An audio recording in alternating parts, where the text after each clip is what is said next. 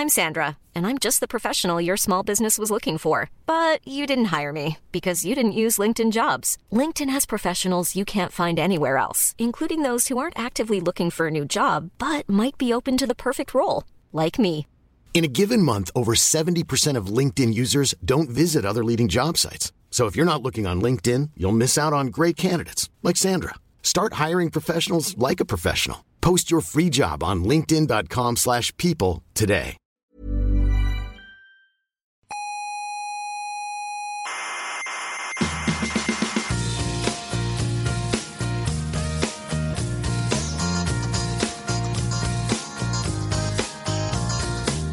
Aquí comienza Coffee Break, la tertulia semanal de la actualidad científica. El programa está bien. Claro. O sea, el contenido es bueno. Es bueno. Lo que pasa es que, claro, si esto lo presentara Iñaki Gabilondo estaría mejor.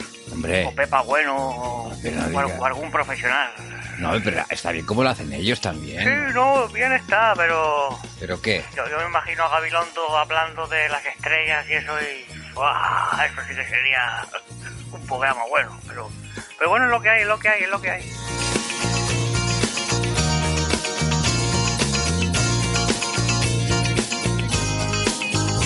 Saludos, gente cientófila. Sean todas bienvenidas a nuestra tertulia de cada semana sobre la actualidad de la ciencia.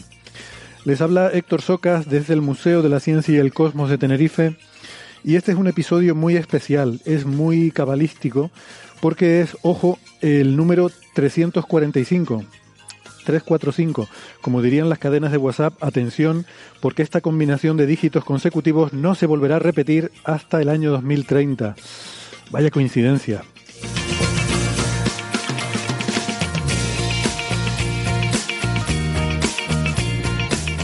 Hoy hablaremos sobre las búsquedas de galaxias sin materia oscura, sobre el nuevo telescopio espacial, el James Webb, un planeta tipo terrestre que orbita muy cerca de su estrella, el origen del fondo astrofísico de neutrinos y de agujeros negros. Muchos agujeros negros. Algunos son muy grandes, otros más pequeños, más bien intermedios, algunos solitarios, otros en pareja.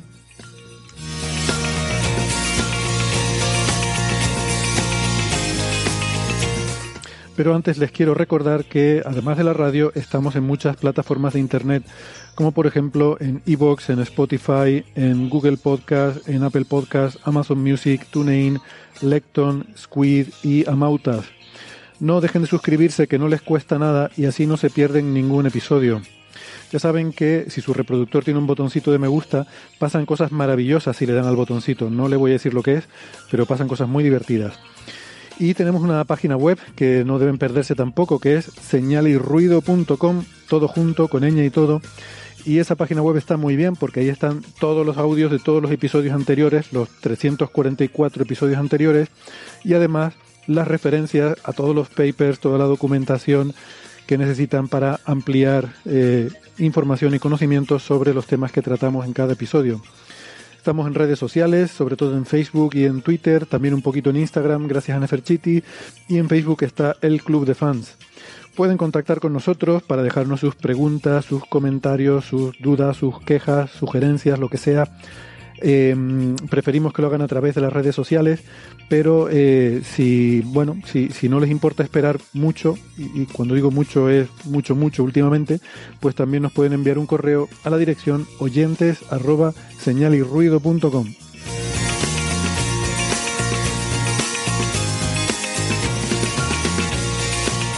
Si son más de la radio analógica, en las ondas hercianas nos pueden escuchar si viven en Canarias en las emisoras Icoden Daute Radio, Radio ECA, Ondas Yaiza y Radio Juventud. En Madrid, en Onda Pedriza. En Aragón, en la Ebro FM. En Málaga, en Radio Estepona. En Galicia, en Cuac FM. Y en Argentina estamos en Radio Voces de La Rioja y la FM 99.9 de Mar del Plata.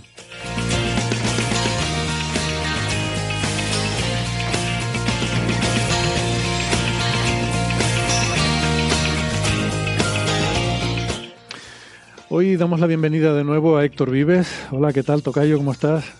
Muy buenas. Héctor es doctor en Ciencias Físicas, investigador en el Centro de Astrobiología de Madrid. También damos la bienvenida de vuelta a Nacho Trujillo. ¿Qué tal, Nacho? ¿Cómo estás? Hola, ¿qué tal? Encantado de volver a estar por aquí. Muy bien. Nacho también doctor en Ciencias Físicas, investigador en el Instituto de Astrofísica de Canarias.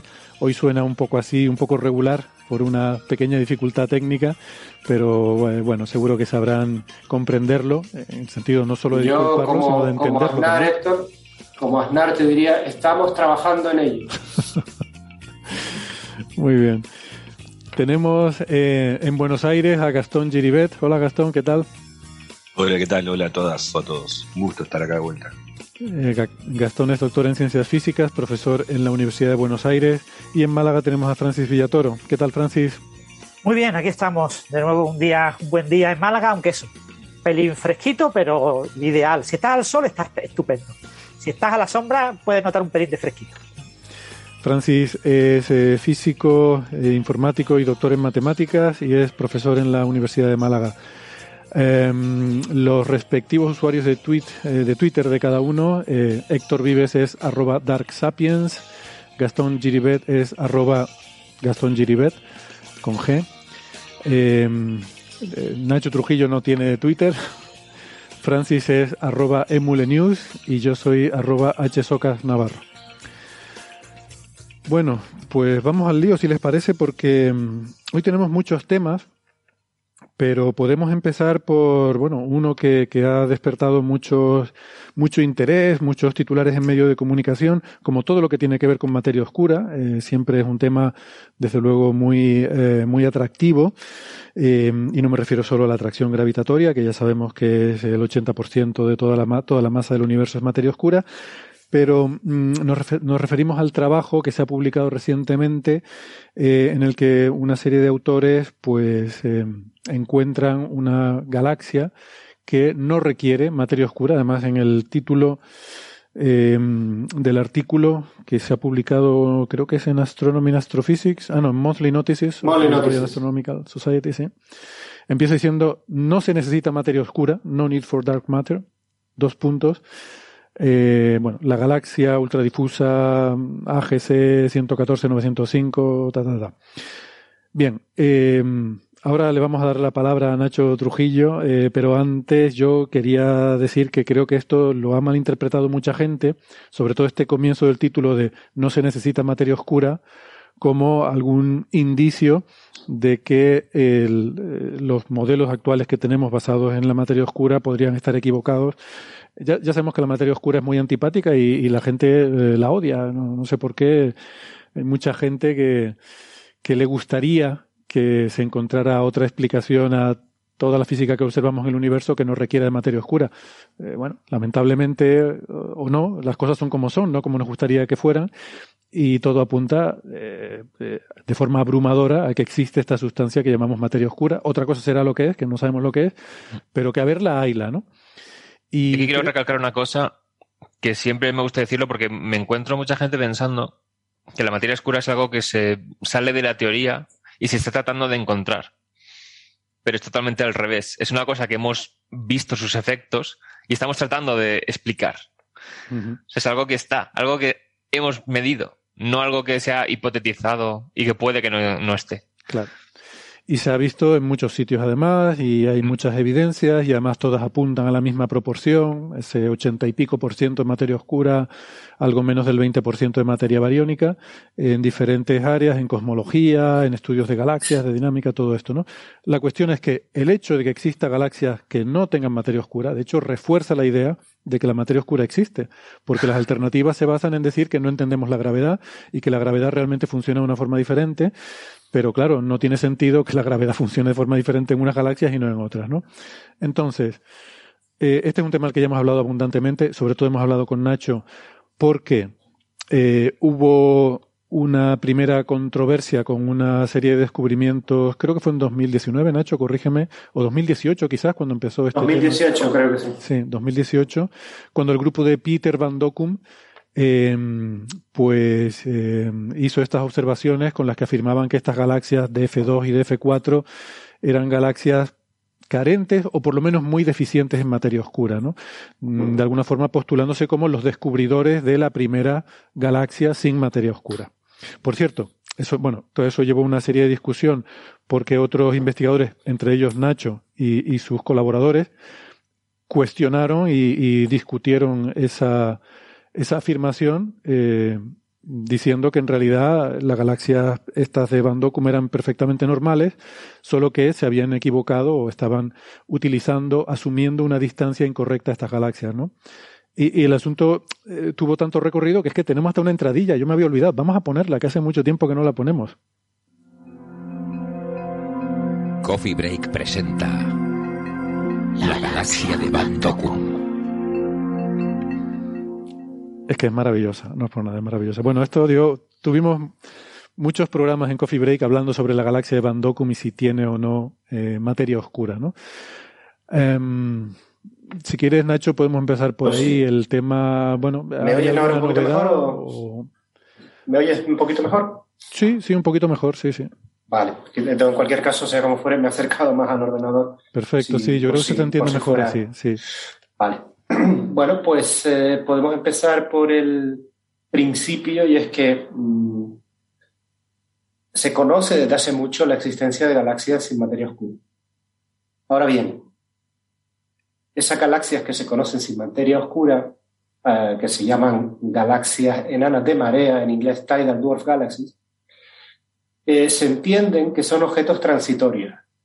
Son objetos que por el colapso de dos grandes galaxias se expulsa gas y estrellas, y en esa expulsión de gas, en esos chorros de expulsión de gas, podían formarse estrellas, y allí, pues, durante un cierto tiempo, una transición de unos miles de millones de años, que en escala astronómica es un periodo relativamente corto de tiempo, podrían existir estructuras que uno visualmente entendería que son galaxias, pero que son asociaciones transitorias de estrellas y que finalmente pues, se disolverían en el halo de la galaxia. Entonces, esos objetos se conocen y se sabe que podrían estar carentes de materia oscura. Entonces, ¿cuál es el problema? ¿Cuál es la novedad? ¿Y por qué este tipo de galaxias que están apareciendo ahora, las del grupo de Yale o este grupo de holandés, es tan interesante? Bueno, la razón es que se cree que estas galaxias no están relacionadas con estas galaxias formadas por colas de marea, por interacción de otras galaxias. Entonces, el problema que tenemos siempre no es que una galaxia no tenga materia oscura. Sabemos cómo quitar materia oscura. Lo que no sabemos es cómo formar una galaxia pequeña sin materia oscura. Ese es el gran problema, ese es el debate. Si se pueden formar galaxias pequeñas, enanas, como las que estamos hablando aquí o las que vamos a hablar ahora, sin materia oscura, pues dentro del paradigma actual no sabemos cómo formarla, no sabemos cómo hacer colapsar un objeto con poca masa para formar una galaxia de este tipo. Entonces, claro, como todo esto se trata de un problema estadístico, uno podría pensar, bueno, el universo es muy grande, podría haber alguna que, aunque la probabilidad sea de una entre 1000 millones, si has estudiado 1000 millones de galaxias, alguna podría hacer. Vale, entonces, la cuestión interesante ahora es ir, cada vez que aparece uno de estos objetos, ir investigando cuál puede ser la causa detrás de este objeto. Es un objeto raro per se, es un objeto que no tiene materia oscura porque se le ha arrancado la materia oscura porque está interaccionando con otro objeto cercano, y ese son el tipo de... la galaxia es normal, pero se ha medido mal la distancia y por lo tanto tiene materia oscura. Entonces, cada vez que sale un objeto de este tipo, vamos, lo analizamos en detalle y vamos viendo si podemos explicar sus propiedades. Por ejemplo, ¿cuál es el interés de esta nueva galaxia? ¿Vale? Bueno, pues esta galaxia puede ser que se le haya medido mal la distancia. No, la galaxia está muy lejos. Entonces, cuando los objetos están muy lejos, utilizar la velocidad a la que se están alejando de nosotros, que el desplazamiento al rojo, se vuelve una herramienta muy segura porque los movimientos, o sea, esa velocidad que uno mide, se ajusta y se corresponde muy bien con la expansión del universo. En galaxias cercanas ese no es necesariamente el caso, porque en galaxias muy cercanas la velocidad que uno mide es la contribución de la expansión del universo, pero también la propia velocidad que los objetos tienen por el hecho de que están interaccionando gravitacionalmente con otras galaxias cercanas. Entonces, el uso de la velocidad a la que se aleja la galaxia no es un buen indicador de distancia. Esta galaxia nueva no tiene ese problema.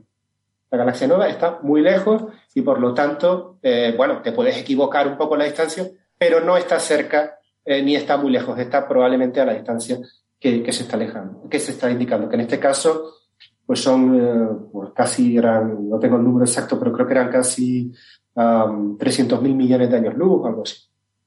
No, ¿cómo? No, no puede ser. 300 millones, perdón. Sí, sí, perdón, se me fue. Estoy un poco inflacionario. Se te fue un 1000 por ahí, sí. 300 millones de años. Déjame aclarar, por si alguien se ha perdido toda la conversación anterior, porque hay gente, lo creas o no, que no ha escuchado todos los episodios de Coffee Break, sí. Que el hecho de que Nacho esté insistiendo en la distancia es porque en la polémica anterior, con las galaxias del grupo de Van Dockum, la polémica era sobre la distancia a la galaxia, que... digamos que había autores, entre ellos Nacho, que sostenían que esa galaxia está a la mitad de la distancia prácticamente de la que la ponían el grupo de Van Dockum, y entonces al estar más cerca pues se puede explicar perfectamente sus propiedades como una galaxia normal, como una cantidad normal de materia oscura, ¿no? Entonces había esa discusión sobre a qué distancia está realmente la galaxia, que no sé si se ha resuelto o no, pero luego esta otra nueva galaxia de la que estamos hablando ahora no tiene ese problema, ¿no? Es lo que está explicando Nacho, claro. Y por eso es relevante. Claro. Es decir, que la distancia no puede ser una fuente de debate para explicar la ausencia de materia oscura que hay en esta galaxia. El siguiente punto es, bueno, ¿es posible que la galaxia esté interaccionando con otro objeto cercano que le haya quitado la materia oscura? Esa fue una solución para una de las galaxias que estaban en discusión antes. Recordarán el artículo de Mireia Montes muy profundo, de una imagen muy profunda que se veían las colas de marea, y por lo tanto había indicios suficientes para pensar que la materia oscura se le había eliminado y que por lo tanto esa era la razón por la que la galaxia tenía falta de materia oscura. Este caso no, este caso es muy interesante porque la galaxia está bastante aislada. Uno se baja la imagen y aparentemente no hay nada alrededor. Y de hecho ha sido seleccionada por su aislamiento. Efectivamente, es una galaxia que está preseleccionada para estar aislada. Es decir, está lejos, está aislada. Es decir, por otro lado, uno lee el artículo y no solo es que el grupo sea muy sólido, el trabajo es muy, muy sólido y por lo tanto es un trabajo muy bien hecho. En este caso no se trata de hacer una letter rápida para sacar un artículo en Nature, no. Es un artículo de los que empieza y van analizando punto por punto todas las posibilidades donde se pueden estar equivocando o incluso manifiestan de forma explícita sus hipótesis. Y aquí las hipótesis son la clave, yo creo, para entender qué puede estar pasando. Los autores, al contrario de lo que se había hecho con las galaxias del grupo de Yale, no están utilizando los cúmulos globulares o las estrellas de la galaxia en sí misma para medir los movimientos, las velocidades de la galaxia. Están utilizando el gas. El gas, como saben, ha sido clave en el estudio de las galaxias históricamente para poder explorar la dinámica de los objetos hasta distancias muy grandes con respecto al centro. Estos artículos seminales, digamos, que hemos comentado muchas veces en Coffee Break, de Vera Rubin, de Albert Bosma, de los años 70, se han basado su estudio en el gas hidrógeno porque el gas te permite llegar mucho más lejos que las estrellas. Bueno, entonces ellos han basado su análisis en una curva de rotación, como los padres de, digamos, como los trabajos clásicos de los estudios de donde aparecen de los primeros indicios de materia oscura en galaxias, utilizando curvas de rotación del gas. Entonces hacen un trabajo muy fino, como comento, el grupo es muy sólido y controlan mucho este tema, y miden que hasta donde ellos son capaces de medir, una galaxia pequeña, por lo tanto no pueden ir muy, muy lejos, pero hasta donde miden, con las estrellas y el gas que tienen, es suficiente para explicar la curva de rotación. Ahora bien, vamos ahora al siguiente paso del nivel de refinamiento para entender lo que hacen. Siguiendo lo que uno suele asumir con galaxias masivas, como la Vía Láctea, que son del orden de unas 300 veces más masivas que la que estamos estudiando, que es una galaxia enana, es natural pensar que el gas se distribuye de una forma en un disco plano, es decir, un disco muy fino, y entonces esa es la geometría que se asume para poder interpretar los datos. Y esto es absolutamente clave. Uno no sabe cómo se orienta una galaxia. O sea, uno ve una proyección y tiene que asumir una cierta geometría tridimensional para pasar de esa proyección en dos dimensiones que uno ve en el cielo a una estructura tridimensional a la cual aplicarle un modelo dinámico y, por lo tanto, inferir un modelo de distribución de masa. Estos autores suponen que el gas de esta galaxia se distribuye en un disco plano, siguiendo la misma hipótesis que sigue la gente que estudia galaxias mucho más masivas como la Vía Láctea, ¿no? Entonces, ahí hay un punto clave que ellos mismos debaten, es decir, que no lo ocultan. Dicen, estas son nuestras hipótesis, se distribuye en un disco plano el gas. ¿Y por qué esto es clave? Porque si uno asume que la distribución del gas es un disco plano, puede pasar de forma casi, digamos, sencilla o trivial de la proyección bidimensional a la estructura tridimensional, ¿de acuerdo? Porque es como coges lo puedes entender fácilmente, coges un CD y lo orientas en diferentes orientaciones. Si, como el CD es plano, tú sabiendo exactamente la elipse que forma la proyección, puedes deducir la orientación, la inclinación. Esos son los galaxiplanistas. Exacto. Del gas, estamos hablando del gas, ¿no? ¿Y por qué la corrección de la orientación es clave? Para que lo entienda todo el mundo. Todos estos trabajos, lo que se hace es, yo tengo que, a partir de una velocidad proyectada que yo mido, tengo que pasar a una velocidad proyectada, una velocidad tridimensional, ¿vale? Este problema lo tienen continuamente todos los astrónomos. Cuando quieren medir, por ejemplo, las masas de los planetas y todo eso, tienen que asumir una cierta geometría. Es decir, cualquiera que quiera interpretar una curva de rotación tiene que asumir una geometría, una cierta proyección, ¿no? Entonces, ellos dicen, bueno, nosotros observando con nuestra hipótesis de que el disco es plano y observando la forma elíptica de nuestras curvas, hacemos una corrección de la velocidad X. Evidentemente, si esa corrección de la velocidad se queda escasa, la cantidad de masa inferida es menor que la real. Y al contrario, si uno sobrecorrigiera la velocidad, le saldría más masa de la real. Por eso la corrección de inclinación de lo que están haciendo es absolutamente clave. Insisto de nuevo, si se han quedado cortos en esa corrección, van a interpretar que la masa de la galaxia es menor que la que realmente tiene, ¿vale? Evidentemente, entonces aquí está toda la clave de la cuestión.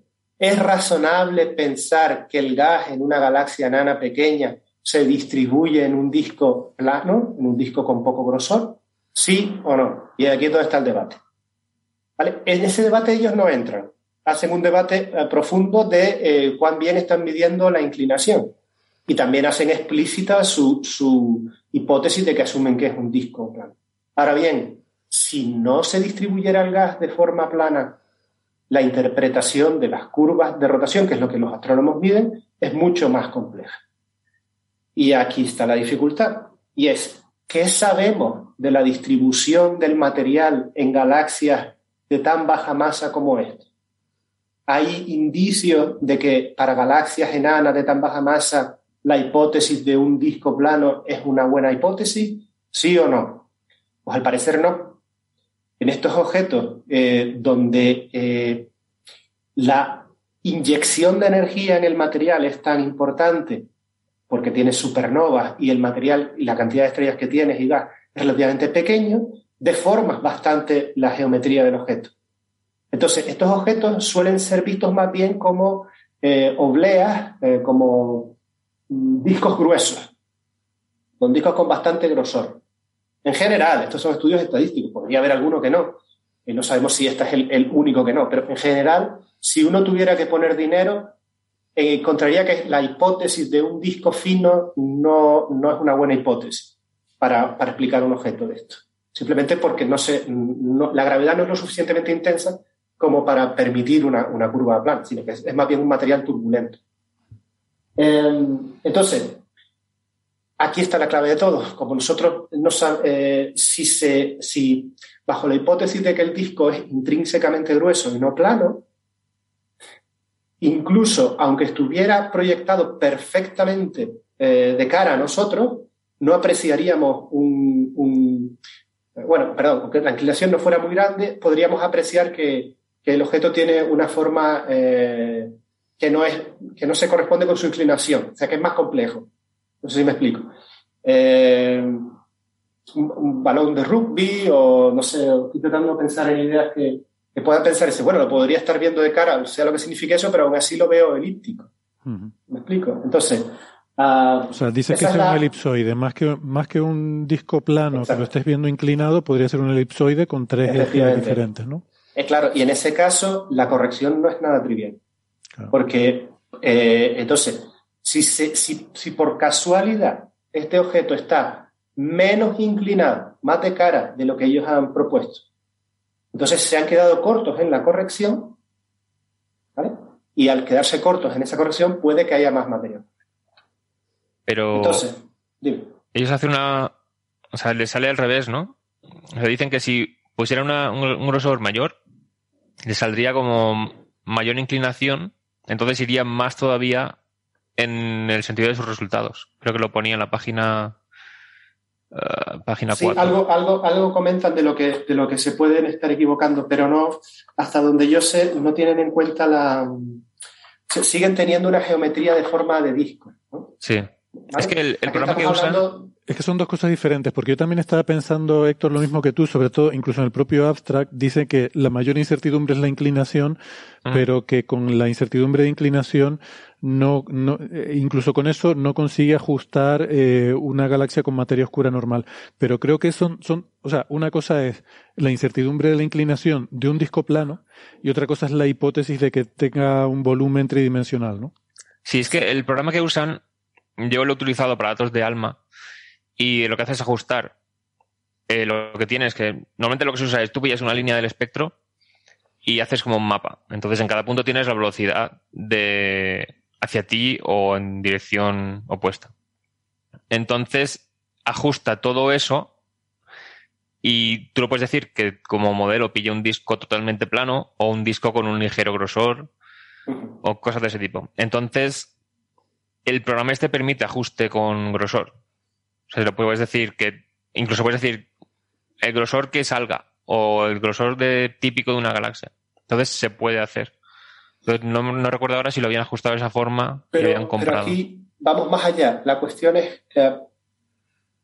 que al usar para galaxias de este tipo, la pregunta clave es cuán buena es la hipótesis de que todo se puede explicar en base a rotación pura, la dinámica, y no tenemos también contribuciones importantes de turbulencia, por ejemplo. Sí. Algo que te complique el modelo dinámico, ¿vale? Porque al final estos problemas suelen pasar mucho. Si uno le pone todo el peso a la explicación de que el sistema es puramente rotacional, ¿vale? Entonces estás perdiendo la parte que viene de la contribución asociada a los movimientos, digamos, más caóticos de las turbulencias y eso. Viceversa, si uno asume que no hay rotación, está perdiendo la posibilidad de que haya energía. Entonces, todas estas contribuciones a la dinámica juegan un papel a la hora de estimar la masa que tiene un objeto. Entonces, de ahí la complicación de saber todo eso. Ellos proponen que en el futuro van a hacer mejores medidas, más finas, con lo cual podrían entrar a detallar todo esto en más detalle. También ahora mismo faltan observaciones profundas que nos pudieran dar pistas de hasta qué punto, observaciones profundas en el óptico, ¿no? De hasta qué punto la hipótesis de que el objeto es regular y que no está interaccionando con algo que todavía no seamos capaces de ver porque es de baja masa y pueda estar afectando a la estructura interna del objeto, pueda estar complicando el análisis. Es decir, que sí, que es muy buen candidato, no tiene algunos de los problemas que tenían otros objetos, pero estos son los problemas que puede tener. Sí, todavía no es... Sí. No hay un resultado absolutamente limpio, como casi nada, porque podría ser más compleja la dinámica del objeto de lo que se está asumiendo. Uh-huh. O sea, ¿tú lo consideras quizás el candidato más prometedor a galaxia que no tiene materia oscura aislada, o sea, que esa carencia de materia oscura no pueda ser explicada por interacciones que se la hayan arrancado? Eso parece complejo, si bien es de asumir, si bien es cierto que al carecer de una imagen muy profunda de este objeto, no podemos todavía descartarlo del todo. Es cierto que alrededor no hay nada, y si pasó, pasó hace mucho tiempo, con lo cual se complican estas hipótesis de asumir que se les ha arrancado. Si se le arranca, ¿cómo sobrevive? Es complicado. Entonces, lo que quiero incidir es que es un objeto muy interesante, un análisis muy sólido, muy creíble, pero quedan todavía una serie de cabos sueltos para decir, hemos encontrado un objeto finalmente candidato a que no tenga materia oscura. Ese es, diría yo, el resumen de la situación. Y los otros se estudian principalmente con las estrellas, ¿verdad? Efectivamente. Y las estrellas tienen ventajas e inconvenientes. La ventaja es que estás mucho menos afectado de problemas relacionados con turbulencia. El gas es más fácil. O sea, el gas tiene sus propias dinámicas, además de la propia gravedad, digamos. El gas al tener lo que se llama disipación, de alguna forma, es decir, al autointeraccionar de forma más efectiva que lo que pueden hacer las estrellas, que solo lo harán vía gravedad, pues es mucho más complicado distinguir qué parte es puramente gravitatoria de qué otras cosas podrían ser. En este caso parece que la mayor parte de la masa bariónica es gas. Efectivamente, es casi un orden de magnitud por encima, si no recuerdo mal. Con lo cual es una gracia principalmente gaseosa. Por ejemplo, apoyando la hipótesis de que el sistema podría ser más complejo, es que cuando uno mira la imagen en el óptico que puede ver, el sistema parece que está formando estrellas bastante activamente, y eso indicaría que el sistema está inyectando energía al gas. Por esa misma razón. Por eso digo que una imagen muy profunda nos puede dar pistas para saber cuán relevante podría ser la turbulencia o los movimientos propios, digamos, dinámicos del gas frente a lo que sea puramente rotacional. Además, la formación estelar suele estar asociada a alguna interacción gravitatoria reciente, ¿no? Exacto.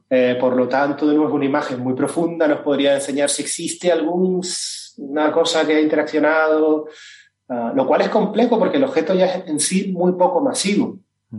Y entraríamos en otro tipo de debates súper interesantes que son satélites de satélites, que es una cosa de mucho interés ahora en imagen profunda, porque no se predicen... Las galaxias enanas no deberían tener muchos satélites, con lo cual si uno empieza a encontrar muchos satélites de satélites, también hay que revisar un poco el modelo. Ostras, sería genial que esta galaxia hubiera interactuado con un halo de materia oscura, un halo aislado. Está pensando exactamente lo mismo. ¿Estás pensando eso?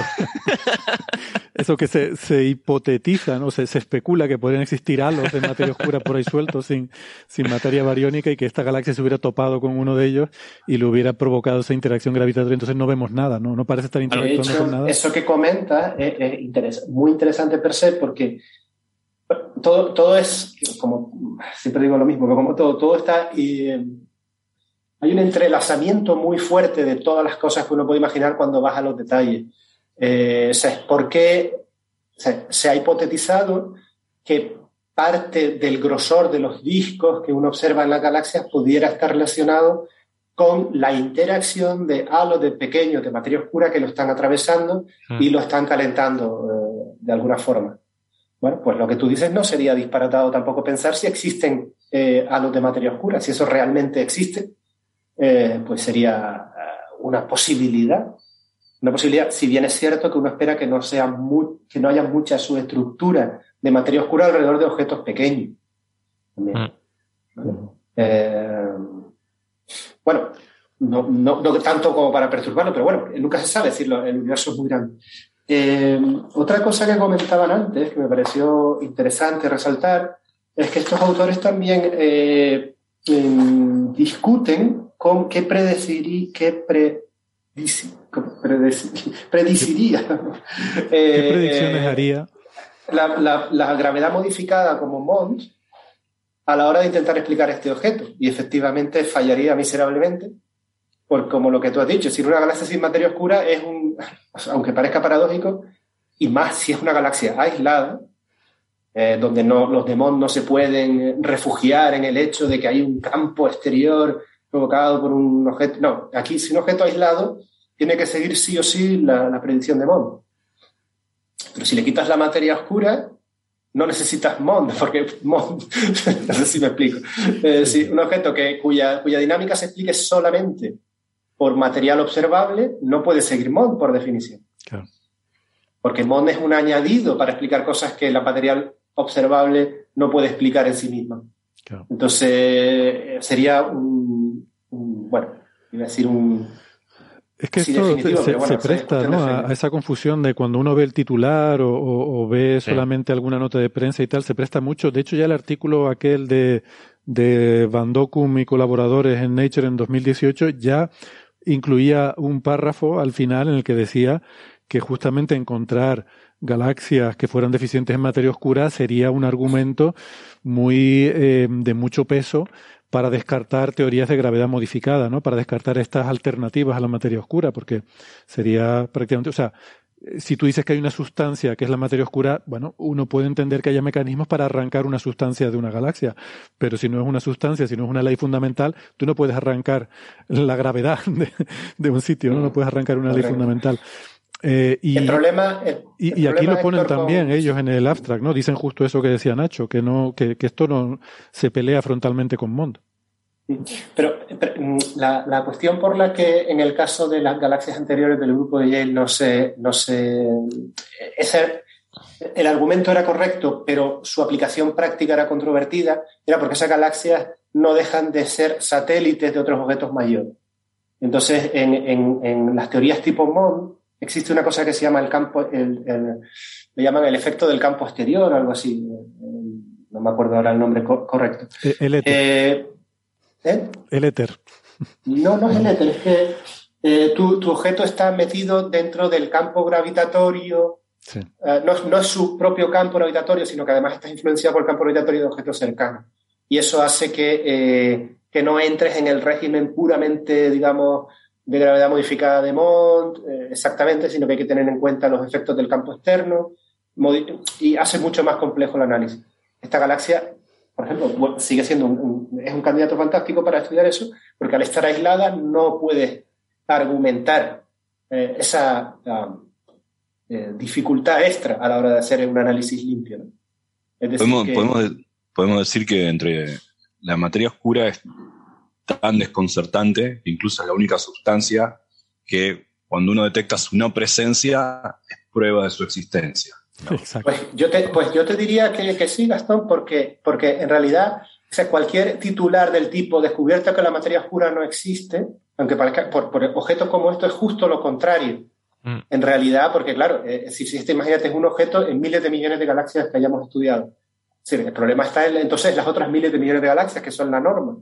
Es decir, que aquí un contraejemplo como la... O sea, porque al final la cantidad de materia oscura que tenga un objeto no deja de ser un fenómeno de tipo estadístico, ¿no? Algunas tendrán muchas porque su formación estelar fue... uno lo puede ver de la siguiente forma. La teoría predice que hay halos de materia oscura y en esos halos de materia oscura se forman estrellas. En algunas se formarán estrellas de forma muy eficiente y por lo tanto dará la impresión de que tienen poca materia oscura en relación a la cantidad de estrellas que tienen, y al revés, habrá halos súper eficientes formando estrellas y parecerá que el contenido en materia oscura es menor precisamente porque formaron muchas estrellas. Entonces, depende de dónde te encuentres, en qué tipo de circunstancias te encuentres. Por esa razón no hay una... Cuando hablamos nosotros de que la cantidad de materia oscura que tiene una galaxia es una 10, una 100, una 1000, una 1, lo que estamos diciendo es que la propia variedad histórica de las galaxias al formar estrellas, ¿vale? Si cuando decimos la razón de masa de materia oscura, materia observable es 1 a 10, siempre estamos hablando de un promedio. O sea, en realidad la distribución no se ajusta a 1 a 10, no tiene demasiado sentido porque, como todas las cosas que son complicadas, tienen historia, ¿no? En este caso la historia es la formación de estrellas. Y Nacho, en este caso, el James Webb puede ser muy relevante, ¿no? Porque es un telescopio infrarrojo y puede observar muy bien esta galaxia, ¿no? Pues probablemente la pongan en el punto de mira, sobre todo si nuevas observaciones van acotando cada vez más que el objeto es un candidato que se va haciendo más y más importante. Nos encantaría tener dos cosas ahora mismo. Una es una dinámica inferida a partir de las estrellas, y en este caso sería fantástico tener un telescopio de mucha capacidad de recolección de fotones, como el James Webb, al estar en el espacio y ser un telescopio grande. Y otra que sería estupenda y que probablemente este grupo lleve a cabo será obtener todavía a más lejos, a mayor distancia, una curva de rotación de la galaxia. No. Porque el material observable, tanto estrellas como gas, está decayendo y han llegado hasta tan lejos como han podido, pero si siguen observando más profundo podrán ir más lejos. Y eso sí sería absolutamente clave, porque si la curva de rotación no decae, sino se mantiene plana, significaría que la materia oscura está en la parte de fuera. ¿De acuerdo? Sin embargo, si decae, sí sería un indicio muy fuerte de que no tiene materia oscura de ningún tipo, porque todo vendría dado por el material observado, ¿no? Observable, estrella o gas. Y que en ese sentido, a la hora ya si este objeto tiene una promesa de ser muy interesante en varios campos. Una podría ser que podría ser una forma, otro resultado más para eliminar gravedades modificadas, si se confirman todas las hipótesis, y la otra, donde podría tener muchísimo interés en darnos pistas de qué forma la materia oscura. Porque hasta ahora la predicción basada en la materia oscura más probable, que es la materia oscura fría, la cold dark matter, predice una cierta distribución para los halos de materia oscura. Sin embargo, si la materia oscura, por lo que sea, autointeractúa, no está formada por partículas de materia oscura o su naturaleza es más de objetos de bajísima masa y por lo tanto, o sea, de 10 a la menos 20 electronvoltios, lo que sea, y por lo tanto las propiedades cuánticas se pueden manifestar a escala galáctica, es lo que se llaman fuzzy dark matter también, que es otra alternativa propuesta. Pues todo eso, un estudio muy profundo de un objeto extremo como este, pues probablemente, imagínense, por ejemplo, que vamos más afuera y medimos que sí hay materia oscura. Entonces eso significa que la materia oscura está ahí, pero se ha distribuido de forma muy, muy, muy diversa a la que uno esperaría según la materia oscura fría. Es decir, que a lo mejor también sería argumentos más a favor de que la materia oscura no está formada de partículas masivas, que se mueven a velocidades pequeñas, sino que es otro tipo de cosas. Así que este tipo de objetos son muy interesantes. Que a lo mejor hay que ponerle nombre propio a esta galaxia. A lo mejor tenemos que hacer una entradilla, ¿no? La galaxia de Mancera Piña, ¿no? La galaxia de Pavel. Y entonces lo que estás comentando es que es posible que lo que estemos observando es solamente el núcleo de esta galaxia ultradifusa y que realmente que se extienda muchísimo más de lo que vemos, ¿no?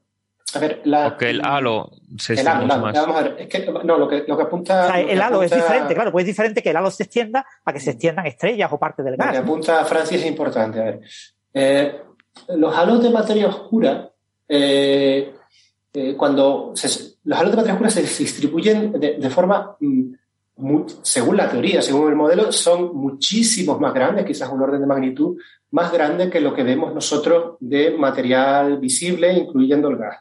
¿De acuerdo? Y que incluso en nuestras mejores curvas de rotación, nosotros, por ejemplo, en la Vía Láctea, algo así, podemos estudiar, voy a decirlo en kiloparsecs, recuerden, hay que multiplicar por 3, 120.000 años luz, vamos a decirlo así. Podemos estudiar hasta 120.000 años luz la distribución dinámica, digamos, con el gas. Pero la teoría predice que los halos de materia oscura a lo mejor se extienden 3, 4 o 5 veces más. ¿De acuerdo? Entonces, cuando cualquier objeto astronómico del que estamos derivando propiedades dinámicas, en galaxias me refiero, estamos siempre estudiando la parte central del halo de materia oscura. ¿De acuerdo? Eso no significa que estemos estudiando el centro de la distribución de estrellas o gas, no. Casi todo lo estamos estudiando, incluso hasta partes muy externas.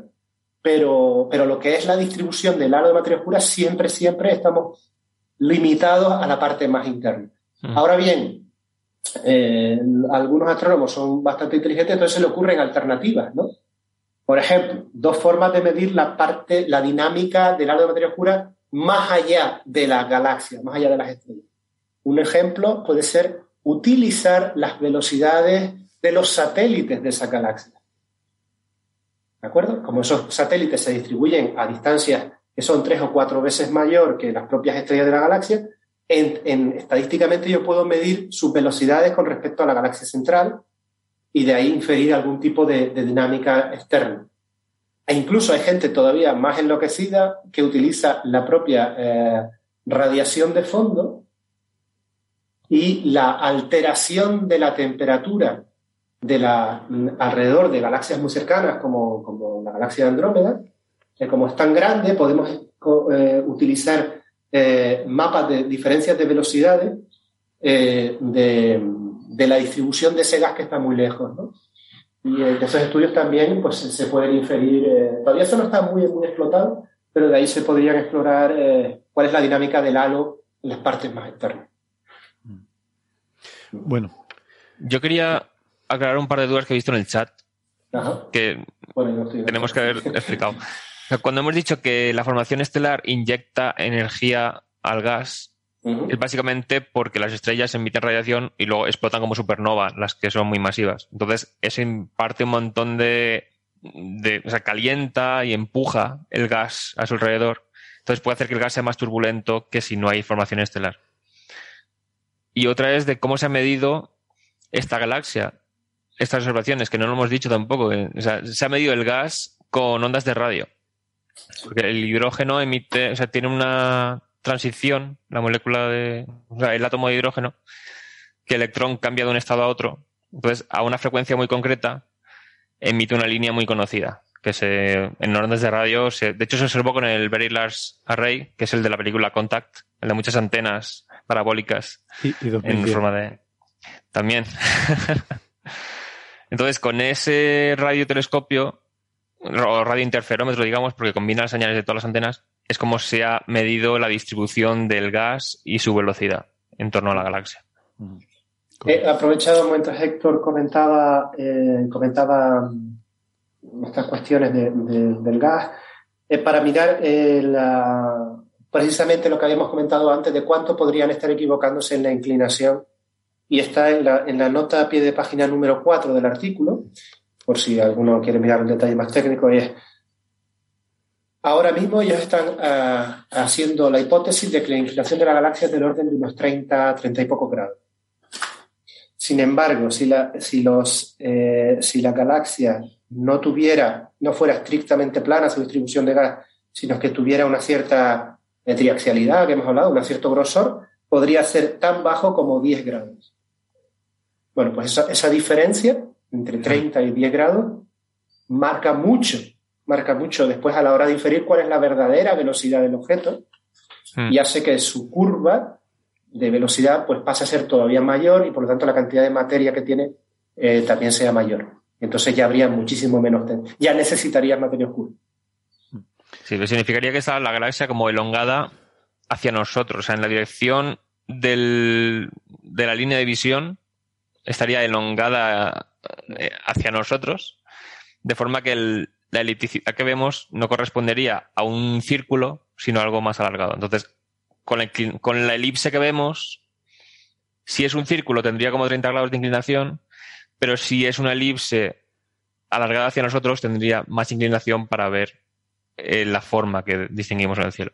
O sea, como fuere, la crítica principal, y vuelvo a insistir sobre el punto que hicimos antes, y ya con esto me callo, la crítica principal es, muy bien, ustedes han hecho un estudio fantástico, lo han hecho todo muy bien, han incluso puesto una nota a pie de página diciendo dónde está el aspecto más débil, pero es que resulta que ese aspecto más débil parece ser la norma, o sea, ese ensanchamiento intrínseco de este tipo de objetos parece ser la norma en todas las galaxias de este tipo de masa que hemos estudiado, con lo cual, bueno, pues es una crítica razonable pensar que todavía eso hay que explorarlo más en detalle, ¿no?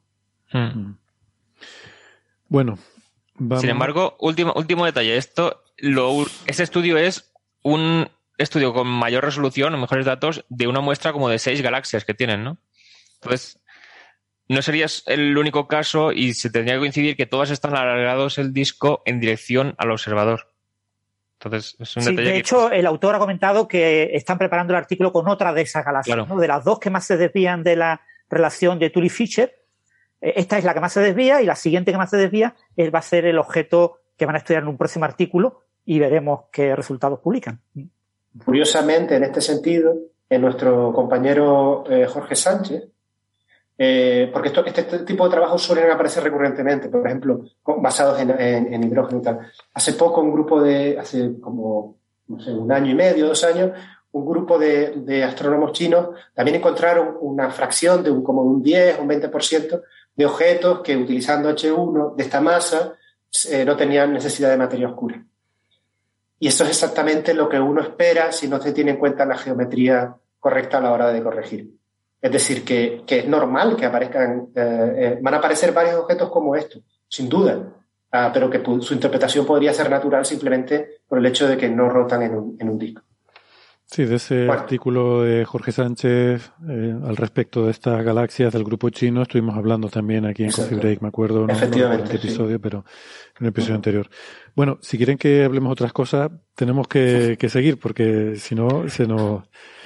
A ver, podemos seguir hablando de la galaxia de Pavel todo el rato que quieran, ¿no? Pero si no, se nos quedan los otros temas en el tintero. Y...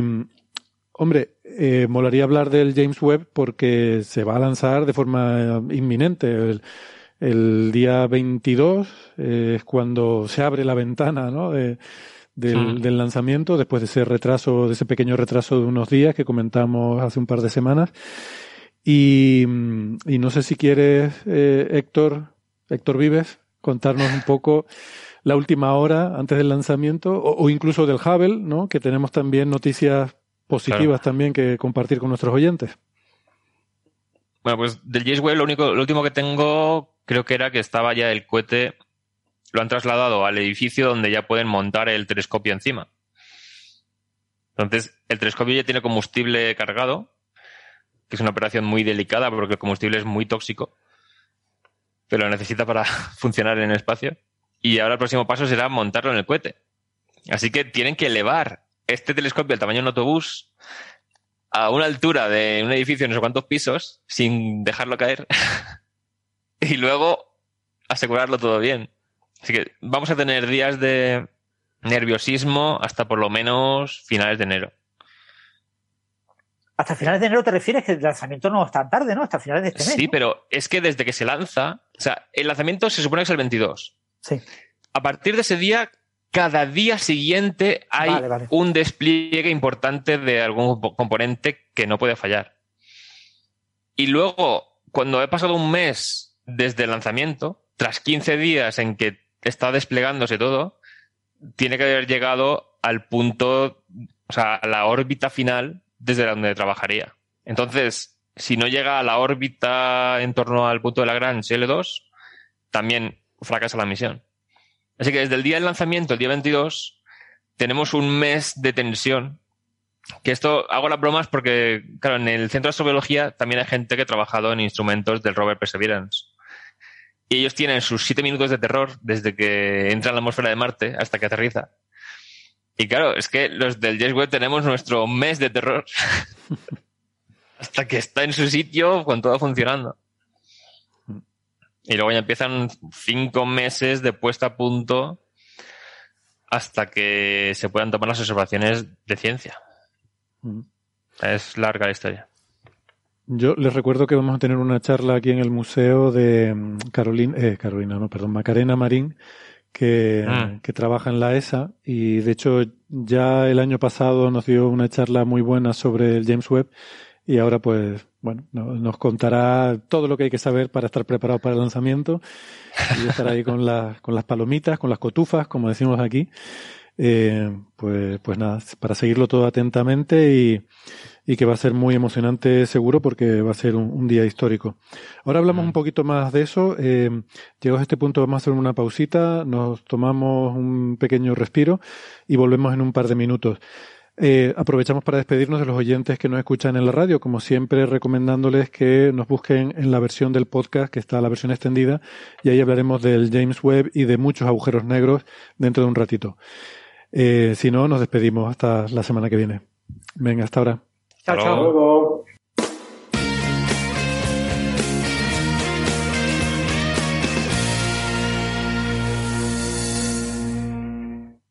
Bien, gracias por seguirnos acompañando. Estábamos hablando, Héctor, del lanzamiento del James Webb, el combustible.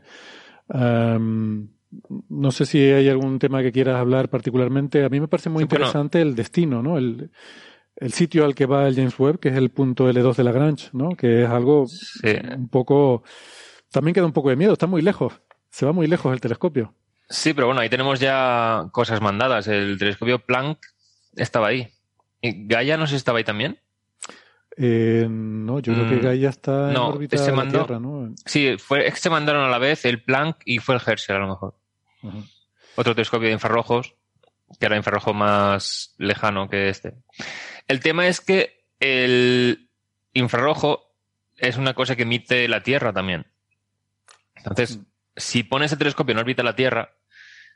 Él va a tener un montón de contaminación, digamos, un montón de emisión del propio planeta que va a saturar muchísimo. O sea, ya en los trabajos que estamos haciendo nosotros, el instrumento nuestro, que es el MIRI, de infrarrojo medio, que va de como de 5 micras a 28, el fondo de infrarrojo que produce el propio telescopio en sí por la temperatura que lleva, a pesar de que está enfriado el instrumento a 6 Kelvin, o sea, 6 grados por encima del cero absoluto, pues las longitudes no más largas prácticamente las está descartando la gente.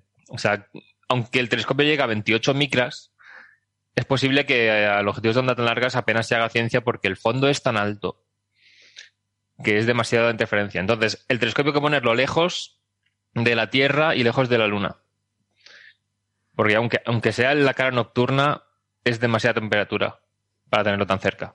Y luego tiene el parasol de tamaño de una pista de tenis con 5 capas de material reflectante para que el sol no lo caliente demasiado. Es que hay una cosa curiosa. Yo pensaba que una de las motivaciones de mandarlo al punto L2 era aprovechar la sombra de la Tierra y que no le diera el sol. Pues recordemos que... Pero no es así, claro. Por eso te iba a decir. El punto L2 es... Los puntos de Lagrange son puntos semiestables en los que la gravedad de la Tierra y el sol pues juegan de forma que dan un poco de estabilidad, ¿no? Y el L2 está al otro lado de la Tierra, del sol, como a 1,5 millones de kilómetros. Sí. O sea, está... 5 veces más lejos que la Luna, para hacernos una idea de la Tierra, pero en dirección opuesta al Sol. Entonces yo inicialmente, de forma ingenua, pensaba que se pretendía aprovechar la sombra de la Tierra, porque como estás al lado opuesto del Sol, pero resulta que no, el telescopio va a estar en una órbita, no va a estar en el punto L2 exactamente, está en una órbita, pero esa órbita alrededor del punto es bastante grande. Pero aunque estuviese, tú piensas que la Tierra... vista desde la Luna, es como 4 veces más grande que el Sol. Uh-huh. Pero vista desde 5 veces más lejos, la Tierra va a ser más pequeña que el Sol en el cielo. Sí, sí. Entonces, no va a haber eclipses totales de Sol en ese punto. Hombre, te basta con que sea más grande que el telescopio, que eso de momento se cumple. No, pero si el tema es si la Tierra en el cielo la ves más pequeña que el Sol, ya, siempre no te va a llegar luz del Sol. Sí, sí, sí, es cierto, no te tapa todo el Sol. Pero bueno, en cualquier caso, la órbita del telescopio alrededor del punto L2 es casi del tamaño de la órbita de la Luna. Sí, es enorme, es enorme. Es que el punto L1 y L2 no son estables. O sea, si tú pones algo ahí... Son semiestables. En una dirección son estables, en otra no. Claro, pero el tema es que si pones algo ahí y le das un ligero empujón hacia el Sol o en sentido opuesto, se va a ir. O sea, si das un empujón en la dirección de movimiento o hacia atrás, sí que vuelve. Pero en la dirección perpendicular, ahí se escapa. Entonces tiene que estar orbitando esa región. Y no solo eso, sino que cada 3 semanas más o menos hay que hacer una corrección de trayectoria gastando combustible. Sí. De hecho, la órbita es en la dirección perpendicular a la radial. O sea, la dirección radial es la que es inestable, ahí tienes que andar corrigiendo, pero en las otras dos direcciones sí es estable. Entonces, por eso puedes orbitar. Se queda ahí dando vueltas alrededor de ese punto. Pero en la dirección radial sí hay que corregirse. Claro, entonces, de hecho, el telescopio tiene una misión de unos 10 años o así. Y luego ya, pues si queda combustible extra, podrá durar más. Pero tiene un tiempo limitado para hacer todas las observaciones, porque luego ya se saldrá de la trayectoria. Entonces, eso lo diferencia mucho del Hubble, ¿no? Que el Hubble lleva 30 años.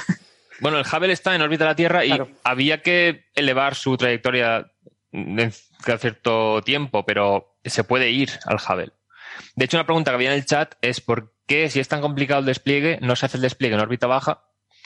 Y cuando ya esté todo seguro, entonces se manda a L2. Y claro, el James Webb es tan complicado y tan delicado que montarlo en órbita baja significaría que la configuración que tiene plegada para aguantar todo el impulso, el despegue, de repente la pierdes. O sea, todas las membranas tan delicadas y la estructura tan compleja y ligera que tendría desplegado, si haces eso en órbita baja, significa que luego tienes que darle todo el impulso hacia el L2 estando desplegado. Entonces, eso no lo aguanta. Te lo cargas. Claro. Y además, si lo mantienes en órbita baja, es que no hay ninguna nave ahora mismo que pueda ir a arreglarlo. Digamos la verdad, Héctor. No lo hacen para que los astronautas no se lleven el oro del espejo. la capita de nanómetros de oro. Que creo que es como una muela de oro repartida sobre todo el espejo o algo así, ¿no? Algo así era. Pero claro, o sea, no tenemos... Aunque se hubiese diseñado para poder ser reparado, es que no hay forma de repararlo. No tenemos ahora mismo una nave en la que se pueda acoplar al telescopio y hacer excursiones extravehiculares, que se llaman, como se hacía con el Hubble. Claro, ya no hay transbordadores espaciales, ¿no? Claro. Entonces, aunque se hubiera diseñado así, gastando más dinero y ocupando más masa, sería impracticable. Entonces va a tener 10 años. De hecho, si la trayectoria en el lanzamiento no es demasiado buena y hay que hacer correcciones, se puede reducir la misión a 5 años nada más. Porque va a necesitar combustible para mantenerse en esa región. Y como digo, está lejos de la Tierra, pero orbita el Sol como acompasado. Si lo que hace el punto L2 es que la gravedad de la Tierra hace que, aunque estés a 1,5 millones de distancia extra del Sol, no vas más lento, como se esperaría de un cuerpo situado ahí, sino que la Tierra es como añade algo de gravedad extra. Entonces, haces una órbita más rápida de lo que tocaría. Entonces, al mismo tiempo que la Tierra orbita el Sol, vas a mantener ese 1,5 millones de kilómetros de distancia. Entonces, para mandar todos los gigas de datos que va a generar, lo tenemos relativamente cerca.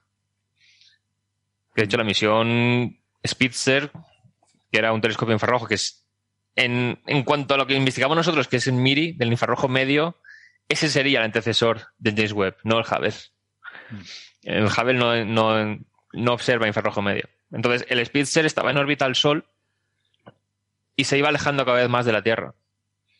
De hecho, se llegaba a usar en investigaciones de microlensing, porque una cosa que cuesta distinguir cuando apuntas a las estrellas del centro de la galaxia para ver si alguna pasa por delante y por efecto gravitacional te genera un aumento de brillo, es la distancia de la lente.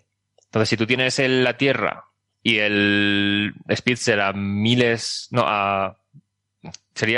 decenas de millones de kilómetros, puedes hacer paralaje. De hecho, para descubrir planetas extrasolares mediante el método de microlensing, en cuanto empezaba el evento de microlensing, se usaban unas observaciones de Spitzer también, porque te hacía paralaje y podías ver la distancia al evento. Ostras, es verdad, con el James Webb se podrá hacer paralaje a un montón de cosas. Pero la galaxia de Van Dockum, ¿podemos hacerle paralaje a ver a qué distancia está? Paralaje no respecto o sea, no es simultáneo. O sea, está muy cerca de la Tierra para hacer paralaje, mientras que el Spitzer sí que se iba alejando de la Tierra. Estaba en una órbita muy parecida a la de la Tierra, pero a distinta distancia. Vale. Entonces, quedaba pues como las misiones estéreo del Sol, que iban... O la Kepler. Puntos de la órbita. Vale, ya. O el Kepler también se iba alejando de la Tierra en su órbita. Sí. Entonces eso, cuando se lanza el James Webb ya tiene que estar todo el ciclo 1 de observaciones programado y planificado. Y según la fecha de lanzamiento te cambia lo que puedes observar. Por ejemplo, antes de los últimos retrasos, no digo el de 4 días, sino el de los últimos meses, había observaciones de más o menos lo que estaba yo preparándome para procesar que se iban a hacer antes del verano. ¿Pero qué ocurre? El James Webb tiene que mantener el parasol apuntando al sol, siempre. Con lo cual, o sea, el espejo, o sea, está el telescopio apuntando aquí, puede elevarlo un poco, pero no del todo. Entonces, si tiene que mantener el sol siempre en el mismo sitio, puede rotar manteniendo el parasol en la misma orientación siempre, puede elevarse ligeramente, pero eso le da como un anillo, una banda de cielo que puede observar en una fecha determinada. Si el lanzamiento tiene lugar meses después, la banda de cielo que puede observar es diferente. Claro, o sea, va a poder observar el cielo nocturno de la Tierra. O sea, básicamente...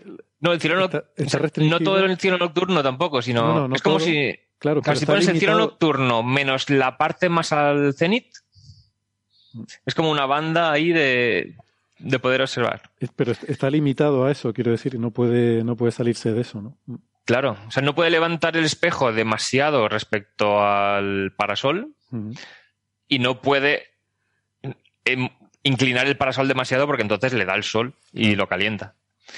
Así que esta misión estaba bastante coordinada con el telescopio TESS, que está sacando observaciones de exoplanetas haciendo sectores del cielo, y lo que es el polo norte y el sur eran las únicas regiones donde siempre iba observando todo lo que hubiera allí, porque hace cada mes transmitía los datos a la Tierra y cambiaba de orientación.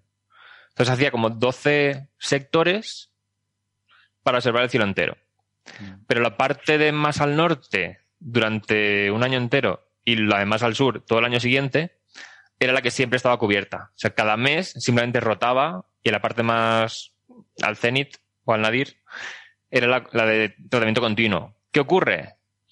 Que el telescopio James Webb, apuntando el parasol hacia el Sol, hacia arriba directamente y hacia abajo respecto al plano de los planetas, sí que puedo apuntar siempre. O sea, lo de más al norte y lo de más al sur, eso siempre lo tiene cubierto. Entonces, si TESS descubre planetas, está optimizado para que sean planetas cercanos a la Tierra y son interesantes para estudiar su atmósfera, entonces puedes apuntar al James Webb ahí.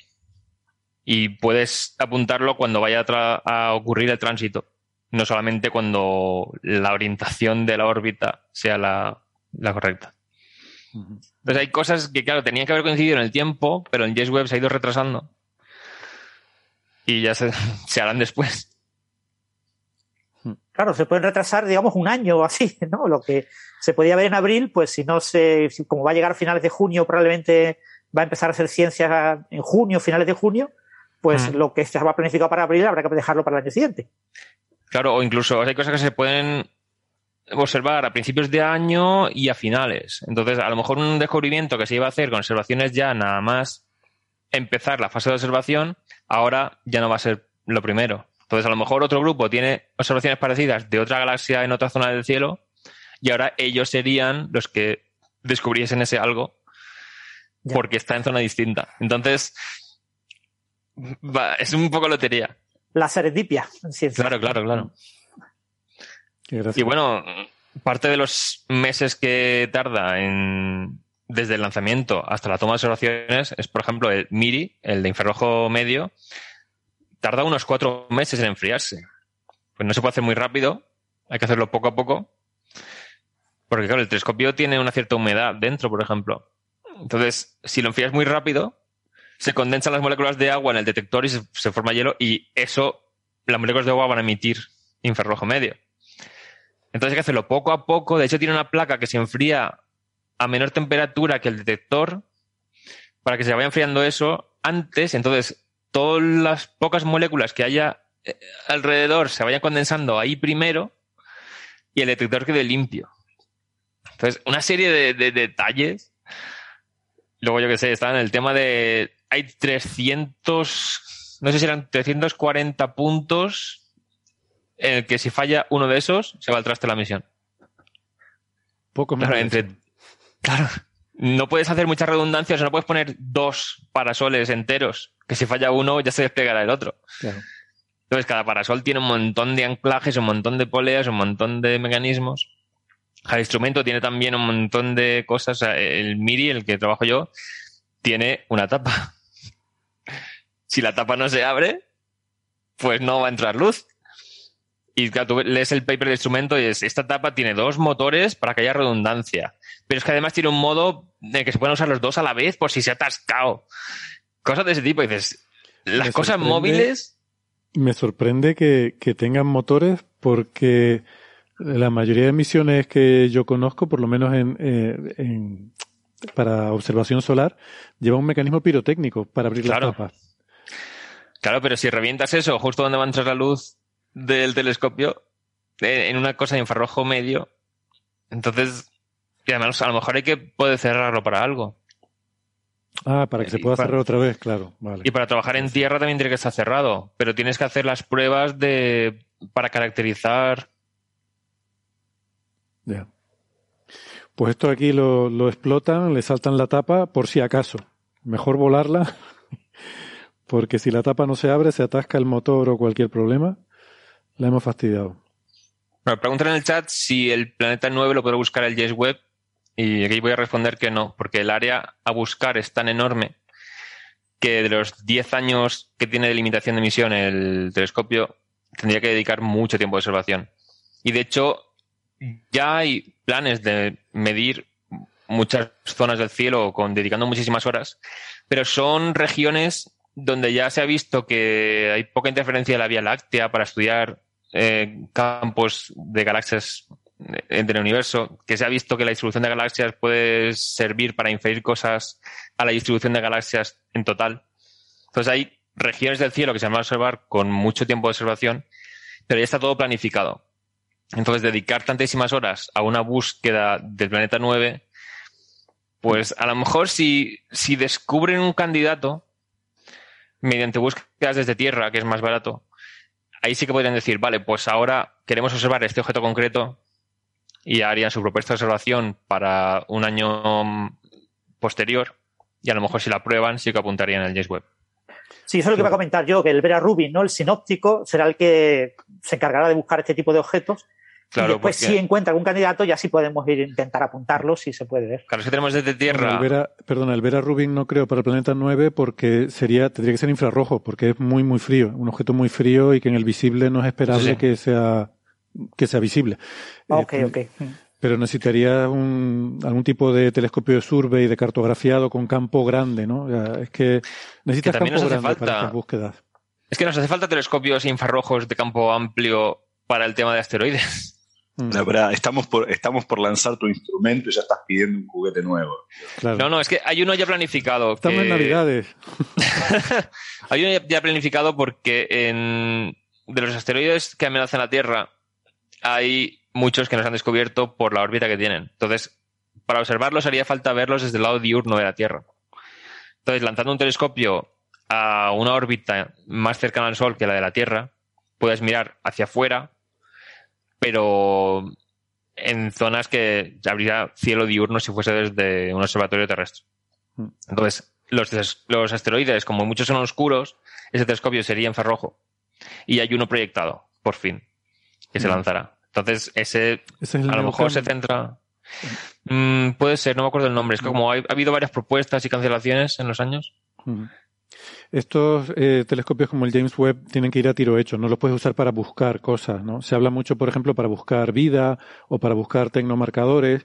Pues se habla, por ejemplo, que con el James Webb se podría detectar polución industrial, ¿no? Dióxido de nitrógeno a nivel terrestre en un exoplaneta. Y se espera, claro, pero hacen falta 1000 horas de observación. Entonces, necesitas tener un candidato. O sea, si tú tienes un candidato, dices, ahí hay un planeta que me parece sospechoso por lo que sea, pues a lo mejor está justificado tirarle 1000 horas con el James Webb, pero no puedes empezar a decir, bueno, voy a echarle 1000 horas a este planeta a ver si encuentro algo. No puedes hacer eso. Claro. De hecho, yo mismo asistí a una charla de tema de climatología en esos planetas, donde mencionaba este tema. Y dice, es que ahora hay gente que se está dedicando a buscar criterios para priorizar, saber cuál es.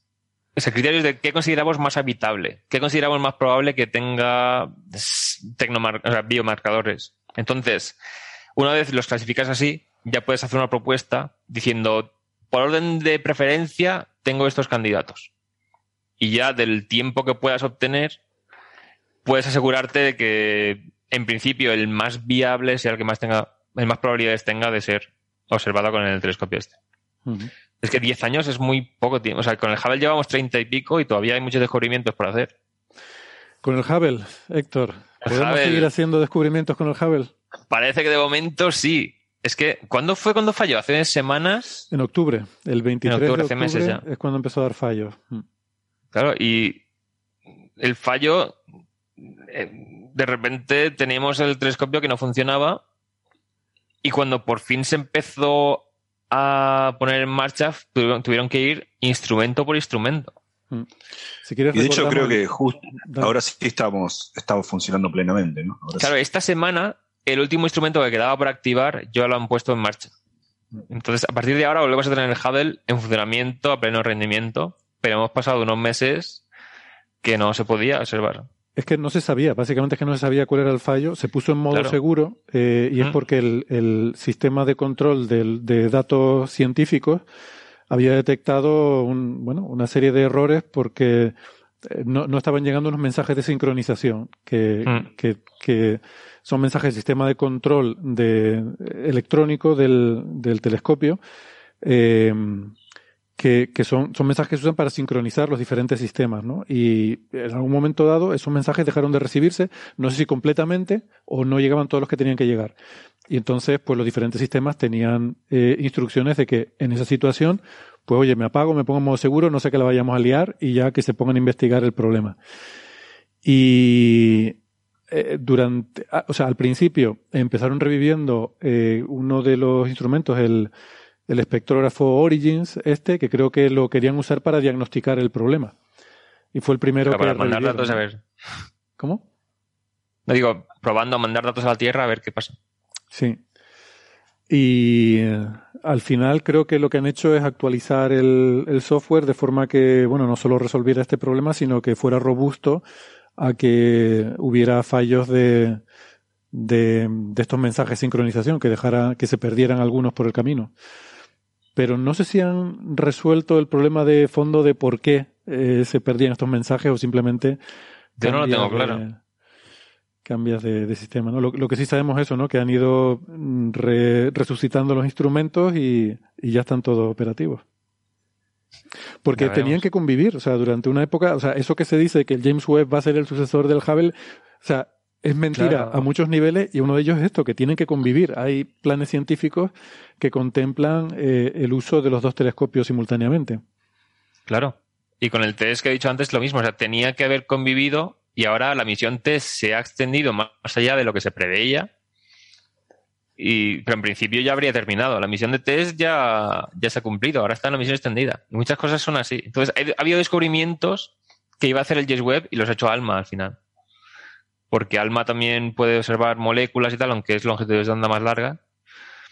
Que claro, cosas que se esperaba descubrir con el James Webb, pues el James Webb ha seguido retrasándose y se hicieron con ALMA. Entonces, ahora mismo está el tema de, claro, las galaxias muy lejanas hacen foto de infrarrojo. O sea, hay cosas que... O sea, yo me dedico este año a hacer simulaciones con un programa que imita todos los efectos del instrumento. O sea, tú le pones la escena que quieres, en plan, un disco de una galaxia o varios puntos de luz, cada uno con su espectro, su velocidad, cosas así. Eso lo pasa por lo que sería el instrumento. O sea, es como hacer una observación virtual. Y claro, además el instrumento que hago yo es espectrógrafo de campo integral, que básicamente lo que sería una imagen la separa en rodajas, en lonchas, y de cada una de ellas saca un espectro, para así tener en cada punto de la imagen un espectro completo. Entonces, claro, eso está proyectado en el chip del sensor, del CCD. El tiempo de observación hace que, claro, cuanto más tiempo observes, más sensibilidad tienes, pero más rayos cósmicos impactan el chip. que eso hay que quitarlo. Y también el ruido se va acumulando por la emisión de fondo. También está que un punto de luz no se ve con un punto, sino con una cosa más extendida, que se llama la PSF, Point Spread Function, que solo pasa con todos los telescopios. Entonces, todos estos efectos los simula el programa y tú tienes al final unos datos que serían como los que te llegarían del James Webb. Y eso luego hay que procesarlos para ver si recuperas lo que habías puesto tú como galaxia inicial. O sea, para ver, o sea, tú ves lo que has puesto y lo que sale y es un desastre. Es una cantidad de ruido y todo increíble y hay que procesarlo lo mejor posible para quitarlo. Entonces, esto no sé por qué lo he dicho. Sí, estábamos hablando... Sí, lo he dicho... De simular... Vaya, se me ha ido... Pero es interesante. Sí, pero eso que... Todo esto hay que tener en cuenta, hay que procesarlo. Era algo que ver con el procesamiento de los datos. Porque estábamos con lo de Hubble. Estábamos diciendo de la coexistencia, ¿no? Que ALMA hizo descubrimientos que tendría que haber hecho el James Webb. Claro, entonces, para el tema de galaxias muy lejanas, o sea, una de las cosas que estoy simulando es líneas que estarían en el espectro visible, pero es que la galaxia está en un corrimiento al rojo de 6,9. Entonces son luz... Si tú estuvieras en esa galaxia, sería el espectro con la luz de nuestros ojos. El Hubble lo vería, pero está tan lejos que ya hace falta infrarrojo medio para ver esas líneas del espectro. O sea, se quiere ver con el James Webb las primeras galaxias, cómo se formaban las primeras estrellas, para ver todo el tema de distinguir entre un escenario y otro, ver cómo se acumula el gas. Hay un montón de temas que... La evolución del universo y de las galaxias depende de esa fase inicial. Entonces el James Webb podrá, pero ALMA puede ver el gas, no puede ver las estrellas de forma tan clara. Entonces hay cosas que solo puede hacer James Webb. Así que si falla, va a ser importante. Porque hay mucha investigación paralela dedicada a saber que si el dato de James Webb dice esto, es un escenario, y si dice esto otro, es otro escenario. O sea, mucha investigación con otros instrumentos dedicada a... Solo falta observación de James Webb para saber cuál de las opciones es la correcta. Entonces, a lo mejor son campos de investigación que no se hubiera observado con ese objetivo porque no habría una forma de corroborarlo dentro de poco. Así que eso, muchas áreas de la astrofísica ahora mismo están pendientes de que todo salga bien. Claro. Todo saldrá bien, ¿eh? Tengamos fe y confianza en los grandes ingenieros de la NASA. Todo saldrá perfecto y como mucho fallará la parte del espectro medio de mayor longitud de onda, que quizás esa parte ya has comentado que, sí, que se espera que falle. Que hasta el sensor detecta mal en esa longitud de onda. Cuesta mucho hacer sensores que detecten bien. Entonces, pero que falle eso y el resto perfecto, maravilloso y... De la NASA y de la ESA también. Y de la canadiense. Y de la canadiense. Y que siempre nos olvidamos. Yo, hombre, un sistema tan complejo y con tantas cosas, alguna pijería fallará simplemente por probabilidad. O sea, es imposible que todo salga perfecto, pero bueno, serán pequeñas cositas. Seguramente que no será ningún drama, esperemos. Será un drama para la persona que haya trabajado en eso durante 10 años y se la haya fastidiado, pero bueno... Sí, hay cosas que ya están fallando, por ejemplo. Hay cosas, el detector ya tiene sus píxeles malos y píxeles calientes porque por el tiempo que está antes del lanzamiento, el sensor de la cámara, pues eso es lo que habrá que hacer es caracterizar bien, sacar un flash, lo que llamamos en astrofísica, y esos píxeles no valen. Entonces, si te caen justo en la parte interesante de la imagen... Pues si tienes el simulador, podrías haber visto que ahí no quieres que te caiga. Tienes que poner las coordenadas teniendo en cuenta eso. Claro. Así que nada, hay que tenerlo en cuenta. Lo típico de la edad, que ya empiezas a ver esos puntitos en el campo de visión. Claro. Le pasa lo mismo. El James Webb ya le está pasando y todavía no ha nacido. Bueno, ¿algo más? Chicos, por mi parte les dejo. Perfecto. Seguiré escuchando en la grabación. Un abrazo a todos. Me alegro de verlos. Venga, un abrazo. Un abrazo, Nacho. Vuelve pronto. Bueno, pues seguimos entonces con el siguiente tema, que es el de este planeta que se ha descubierto en un artículo que se ha publicado recientemente, pues no sé en qué revista, creo que en Science, ¿es posible? Creo que sí. que tiene un poco que ver con lo que hablamos la semana pasada. Me gusta porque tiene bastante contribución de los compañeros aquí del Instituto de Astrofísica de Canarias. Y Gastón, tiene algunas similitudes con lo que hablamos la semana pasada en el sentido de que es un planeta ultracaliente, pero en este caso no es un super Júpiter, sino es una subtierra, ¿no? O sea, es algo más modesto y más pequeño todo, ¿no? Sí, es un artículo... Sí, es un artículo, Bustamante Russell es el primer autor, es un artículo que salió publicado, como decís, en Science hace poco. La semana pasada habíamos hablado de este super Júpiter. ¿Quién dice, perdón, el primer autor? Christine Lam. Perdón. No, me equivoqué de... Estabas mirando que no era. Sí. Vale. No, es un artículo que salió en Science esta semana y... La semana pasada habíamos hablado de TOI 2109, este super Júpiter, que está orbitando muy cerca de su estrella, en ese caso una estrella de la secuencia principal, una estrella F, digamos parecida al Sol, no exactamente, pero podemos pensar un Sol. Y este es un Júpiter muy cercano, tan cercano que orbitaba cada 16 horas. En cierta manera detentaba cierto récord, un récord contingente, ya encontraremos otro. Claro. Como cualquier y la prueba de esto es, claro, acá exactamente. La semana siguiente hay un planeta rapidísimo, pero es cierto que es distinto en varios sentidos. El planeta es distinto y la estrella a la que orbita es distinta, ¿no? En algún sentido este planeta orbita una estrella más usual, que es una enana roja, son las estrellas más frecuentes que hay, más comunes que hay, son estrellas más pequeñas. Y este planeta es, como decís vos, es un planeta con masa menor a la Tierra. Podemos pensar en una especie de hecho, tiene menos de la mitad, creo que no sé, la masa de la Tierra. 55% era la masa, ¿no? 55%, algo así, la mitad. Pero se puede pensar como un mercurio. Es un planeta muy denso, que adentro tiene mucho hierro y níquel, probablemente. Y es un planeta muy denso, podemos pensar un mercurio que orbita muy cerca de su estrella. Repito, es una estrella más pequeña, de menor masa, una enana roja. Y esta estrella, este planeta orbita cada 7,7 horas, no 16 como el TOI 2109. La mitad. El planeta se llama GJ367b, porque es el nombre de la estrella, como siempre decimos, una estrella que está a 9,4 parsec, multiplicamos por 3 y eso es en años luz. Es acá nomás, casi en la esquina. Y bueno, ese es el nombre del planeta este, GJ367 y una B minúscula. Y lo mencionamos un poco, bueno, es interesante encontrar planetas cerca, que orbitan rápido, de los cuales se sabe mucho. También fue descubierto por el TESS. Sí. Así que bueno, no sé si hay tanto para decir, pero me parece que nobleza obliga. La vez pasada le dimos importancia al TOI 2109, este pequeño mercurio...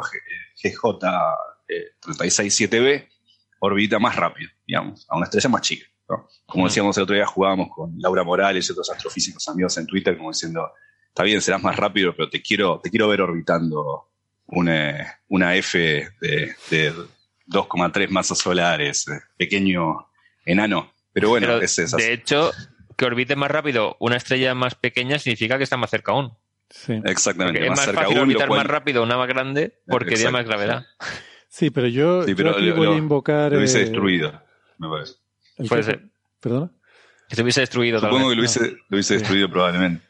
Sí, yo creo que... Hombre, cuando estamos viendo estos récords probablemente es que estamos viendo lo más cerca que es posible orbitar porque si claro. No, ya no sería posible, ¿no? De hecho, creo que hablábamos el otro día de las diferencias de temperatura. Claro. Sí. Ese era el tema más interesante. Este también está muy caliente.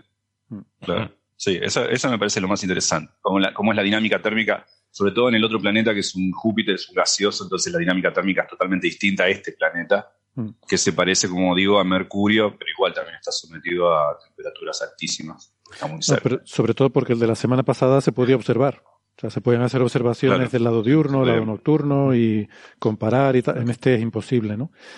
Y se nos olvidó decir el otro día, por cierto, un dato importante, que es que, porque yo mencioné al principio que era un planeta moribundo y se nos olvidó explicar que es porque está, esto se saca de modelos, ¿no? Está cayendo en espiral hacia su estrella y le quedan unos pocos millones de años de vida. Que es posible que en el futuro... Sí, el de la estrella de la semana pasada, estaba la estrella un poco elongada, ¿verdad? Sí. Por la gravedad. Sí. Entonces, claro, eso hace que el efecto de marea... hacer que la órbita del planeta hacia la estrella. Uh-huh. Porque la elongación, o sea, si el planeta gira más rápido, o sea, si el planeta orbita más rápido que lo que la estrella gira, la elongación que provoca por la gravedad queda retrasada. Entonces, tiene la atracción gravitatoria, claro, le empuja un poco hacia atrás y va cayendo cada vez más. Exacto. Sí, la relación de masas acá es mucho más grande porque el planeta es como un poco, digamos, la mitad de la Tierra, pero la estrella, aunque es más o menos la mitad, 0,4, 0,5 masas solares. Así que la relación es también acá muchísimo más grande. Sí. Sí, yo creo que tiene más, o sea, creo que es un sistema más extremo el de la semana pasada, en el sentido de que si tú lo escalas, todo, aquí al ser una estrella más pequeña, un planeta más pequeño y demás, pues como que la distancia planeta-estrella es menos importante de lo que es en el de la semana pasada, porque es que una estrella muy grande y un planeta muy grande, ¿no? Así que, vamos, que las escalas importan en estas cosas. Sí, eso que bromeábamos con Laura Morales, creo, con otros amigos en Twitter, era un poco eso. Así que está bien que se siga detentando el récord de TOI 2109. Sigue siendo interesante a pesar de este pequeño rápido de esta semana.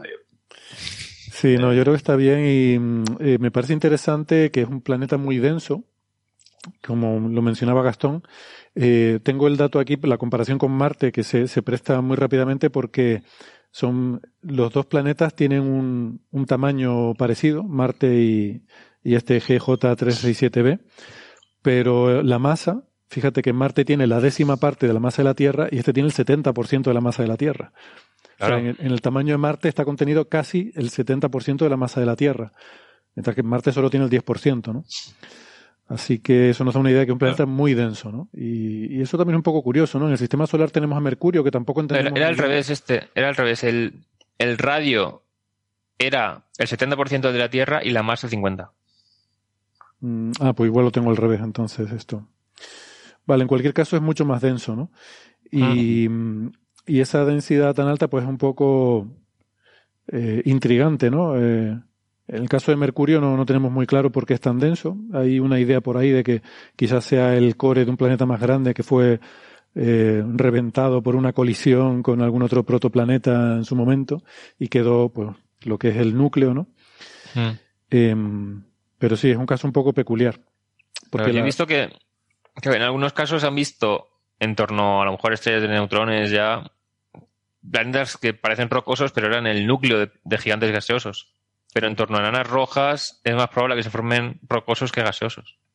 Entonces, que sea el núcleo de un planeta gaseoso, aquí lo veo menos probable por ser enana roja, básicamente. Sí, debe ser un caso similar al de Mercurio, quizás, ¿no? Bueno, un tema interesante también que hemos visto estos días es un artículo que ha sacado la colaboración IceCube, que es este gran detector de neutrinos que hay en la Antártida, que es muy flipante, es 1 km³ de detector, o sea, 1 km por 1 km por 1 km, un cubo de hielo. Lo de IceCube es muy gracioso, que es muy ingenioso porque es que se taladra en el hielo, ¿no? 1 km de profundidad y se pone ahí un cordoncito con detectores suspendidos. Se deja eso ahí metido y eso se va haciendo muchos pinchazos así a lo largo de todo y recubres un área de 1 km² con esos pinchazos, ¿no? Y claro, entonces tienes una malla ahí cúbica de estos detectores y puedes ver cuando atraviesa una partícula y esa partícula interactúa con el hielo que hay ahí en medio, puede producir algún fotón que sale en alguna dirección y es detectado por estas cámaras que hay en estos detectores, ¿no? Entonces es muy bonito cuando te muestran las imágenes de las detecciones de IceCube, se ve la trayectoria, ¿no?, de la partícula incidente, lo cual es muy flipante, ¿no? Ver sí, claro. Es como una cámara de niebla, pero esa de hielo, ¿no? Y el neutrino ha atravesado primero toda la Tierra porque las cosas que vienen de arriba se descartan. Claro. Ellos ven eventos de todos lados, pero lo que viene de arriba hacia abajo lo descartan porque dicen esto es poco interesante. Pero no, puede ser algo que haya un rayo cósmico chocado con la atmósfera produciendo cascada de partículas y detectas esas partículas. ¿Tú quieres detectar los neutrinos? Salvo que sea demasiado energético en ese caso. Claro. Pero sí, es cierto, los que más llaman la atención son los eventos que vienen de abajo, del suelo, lo cual implica que es un neutrino que difícilmente fue generado en la atmósfera, sino que viene de otro lado, y ese es un poco el resultado último.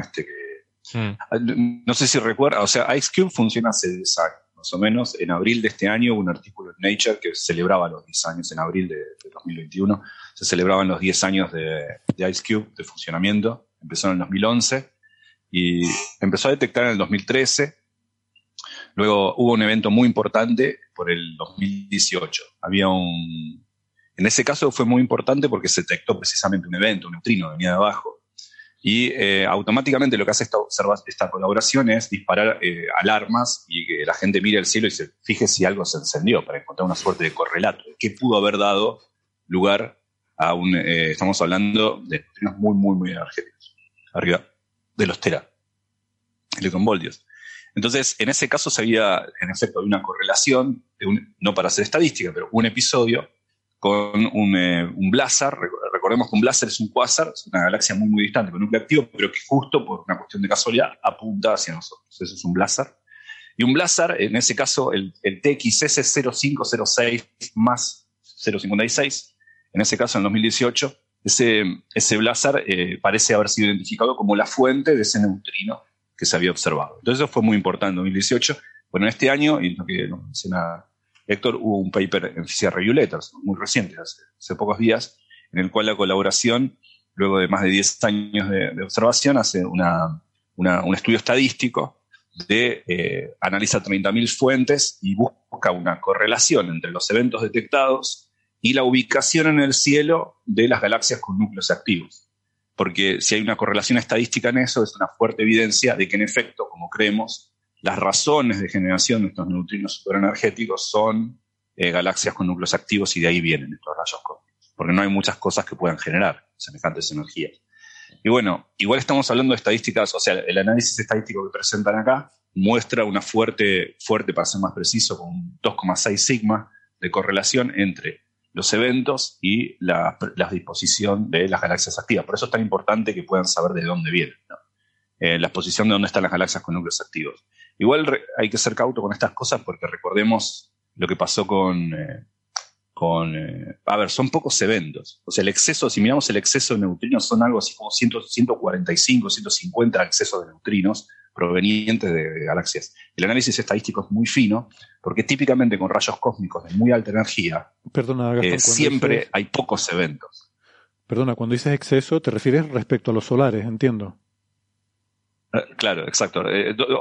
Mejor dicho, respecto cuando mirás la correlación, cuando decís estamos seguros que vienen de ahí, hay excesos de la direccionalidad, digamos. El análisis estadístico de la direccionalidad.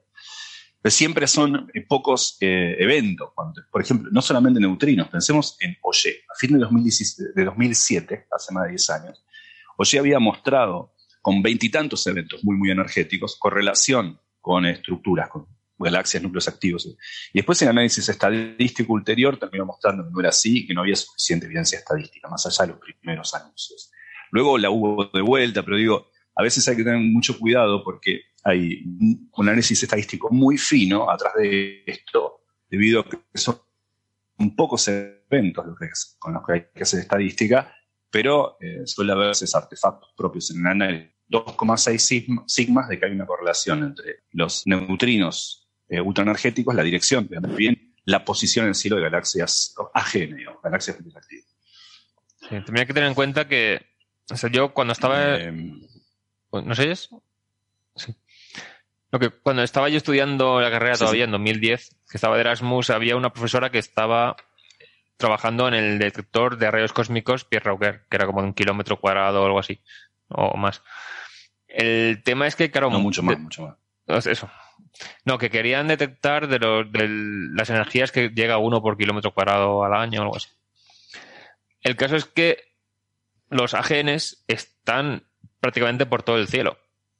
Entonces, para detectar de los eventos más energéticos siempre está el tema de, claro, si se van detectando de posiciones aleatorias del cielo, cuesta mucho distinguir eso de la posición de los AGNs. Entonces hace falta mucha estadística para que la posición aleatoria de los AGNs y la posición aleatoria de los neutrinos o rayos cósmicos ultraenergéticos, a ver si hay alguna correlación entre esas dos distribuciones. Entonces es complicado. Claro. O sea, de lo que viene de la galaxia sí que tiene localizaciones más en la banda de la Vía Láctea, cosas así, pero de que venga de AGNs está tan distribuidos por todo el cielo de forma tan uniforme. Sí, igual todo punto, todo planeta es un pequeño punto del universo, pero igual el detector de O'Shea son algo así como 3.000 kilómetros cuadrados. Sí, sí. No deja de ser pequeño. Uh-huh. Es más grande que una provincia pequeña, digamos. Sí, sí, sí. Pero sí, es cierto, fue un gran problema el de O'Shea. En este caso es un poco distinto, pero son neutrinos detectados en la Antártida, pero siempre está el problema. Rayos cósmicos muy energéticos. Hay del orden de 10 a la 2, 10 a la 3 eventos a veces, nada más, para hacer estadísticas muy poco. Claro. ¿Y cómo puedes...? Bueno, claro, porque blazars hay relativamente pocos, entonces se puede más o menos correlar esa dirección, ¿no? Esa es la... Porque claro, al estar repartidos por todo el cielo, pues parece difícil que tanta precisión tienen en la dirección como para... poder asociarlos a una fuente concreta, pero bueno, supongo que... Por eso hay que hacer una correlación. Sí, sí, igual son muchas fuentes, analizando. Sí, es lo que acaba de decir Héctor Vives, ¿no? Tienes dos distribuciones aleatorias y correlaciones ambas, por eso han observado muchísimos neutrinos, 30.000 o así. Pero claro, la significación estadística que tienen es muy baja, 2,6 claro. Todavía es relativamente baja, por debajo de 3 sigmas. Creo que lo que hacen en el paper, no lo he mirado muy en detalle. Sí, no, pero iba a decir que parte del trabajo que hacen es crear catálogos de AGNs para ver cuáles están más cerca, cuál es más probable que emitan, para tener una selección que no sea tan uniforme, sino estos es más probable que sean los que nos emiten neutrinos. Y para encontrar entre esos. Sí, había habido ya varios antes de esto, ¿no? Recientemente había habido ya identificaciones o sugerencias entre identificaciones entre posibles fuentes y detección de eventos. Por ejemplo, me acuerdo también NGC 1068, que es una de las galaxias más calientes del polo norte, del hemisferio norte. Esa también había sido encontrada una correlación con un evento en IceCube, aparte del TXS 0506+056, que es un blazar del que hablaba antes. O sea, hubo varios casos. En este caso, lo bueno es este catálogo de AGNs que hacen esta correlación con las distribuciones y que encuentran una correlación no trivial, a pesar de que todavía, como dice Francis, es un poco baja. Sí, bueno, y esto da esperanza para la siguiente generación de IceCube, la IceCube generación 2, ¿no? El Gen 2, que podrá obtener mucha mayor estadística de neutrinos y, por lo tanto, mejorar muchísimo esta correlación, ¿no? Y quizás alcanzar las maravillosas 5 sigmas. Claro. Es que los neutrinos cuesta mucho detectar. Sí. Estamos detectando miles y tal, pero son muy ilusivos. Por eso me hace gracia la nota de prensa, porque la primera frase es: en 2013, el Observatorio de Neutrinos IceCube detectó partículas de muy alta energía llamadas neutrinos. Y claro, dentro de las partículas que conocemos, los neutrinos no son de los de más alta energía concretamente, pero... Se detectaron neutrinos de muy alta energía, pero de por sí los neutrinos no se llaman partículas de alta energía. La frase es incorrecta, efectivamente. O sea, puedes decir que detectó neutrinos de muy alta energía. O sea, neutrinos partículas de muy alta energía llamadas neutrinos. Y es como, ahí. Es cierto, no lo había pensado. Está mal. Claro. Bueno. Sí. Pues muy bien, si no hay más sobre esto, es siempre, la verdad que todas estas detecciones de neutrinos son muy fascinantes, ¿no? Porque son esas partículas tan misteriosas, ¿no? Del modelo estándar, quizás son el enlace hacia la nueva física, ¿no? Que estamos buscando siempre, porque son materia oscura. A mí me duele, hay una cosa literaria casi épica en todo esto. Vos pensemos un poco, ¿no? Yo me imagino, vamos a hacerlo cinematográfico. Yo me imagino, este es un observatorio emplazado en la Antártida, cerca del Polo Sur, ¿no?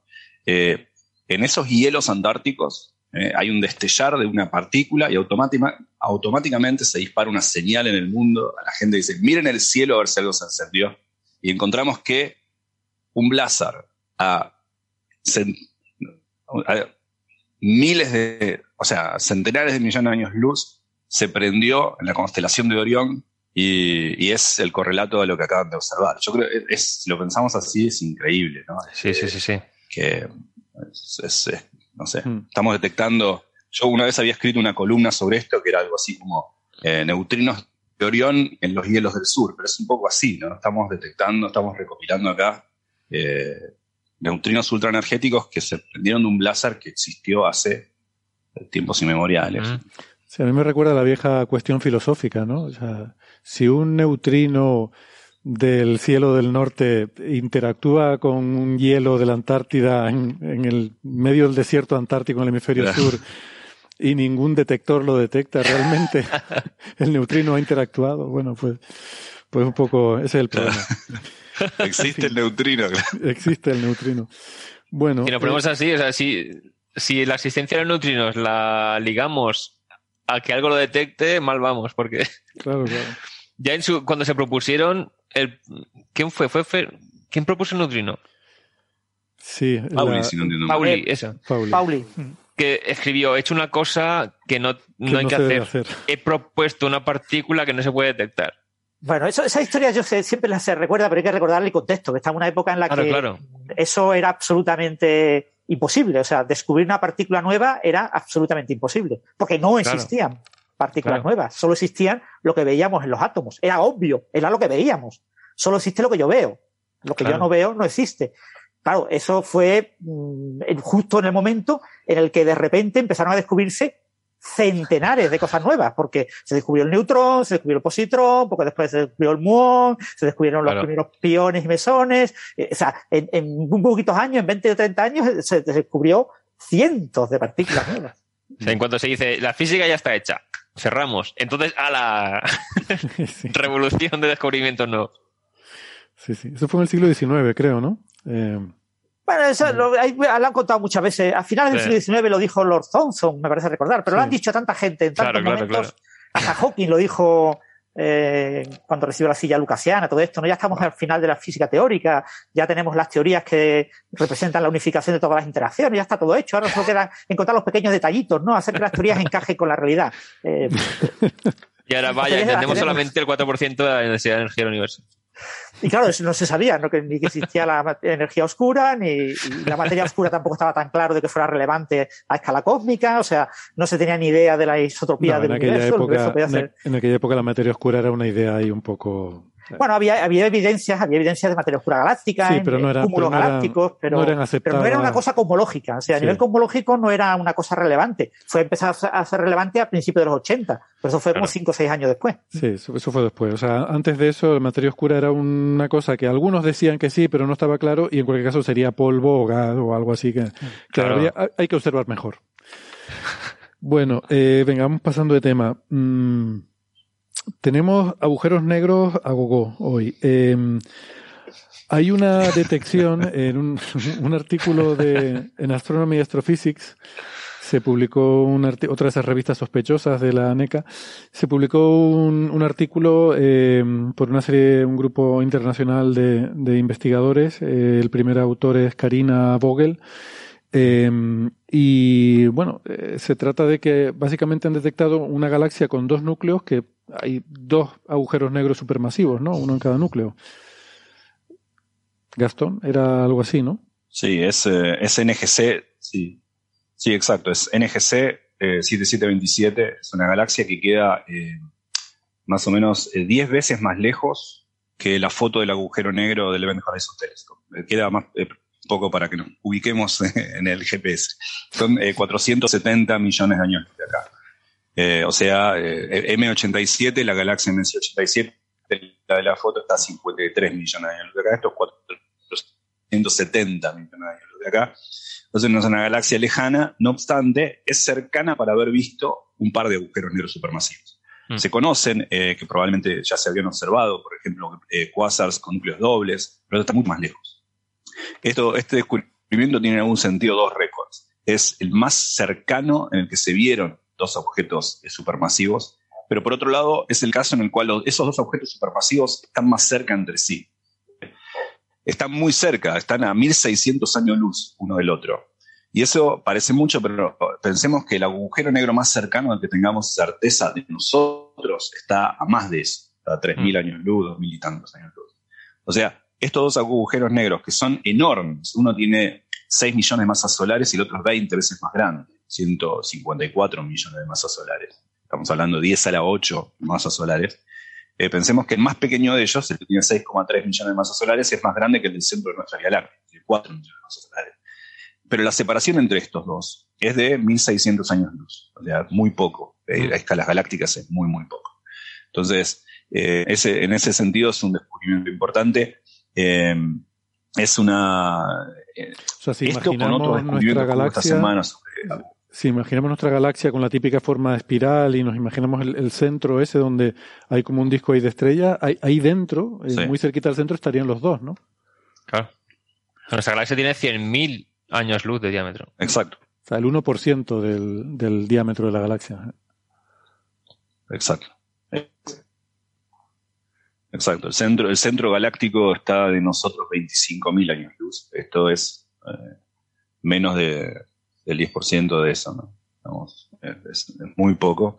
Y esta fue una observación hecha con el telescopio, con el instrumento, el MUSE, no sé cómo lo pronuncian, pero es el Multi-Unit Spectroscopy. Sí, exacto, el MUSE.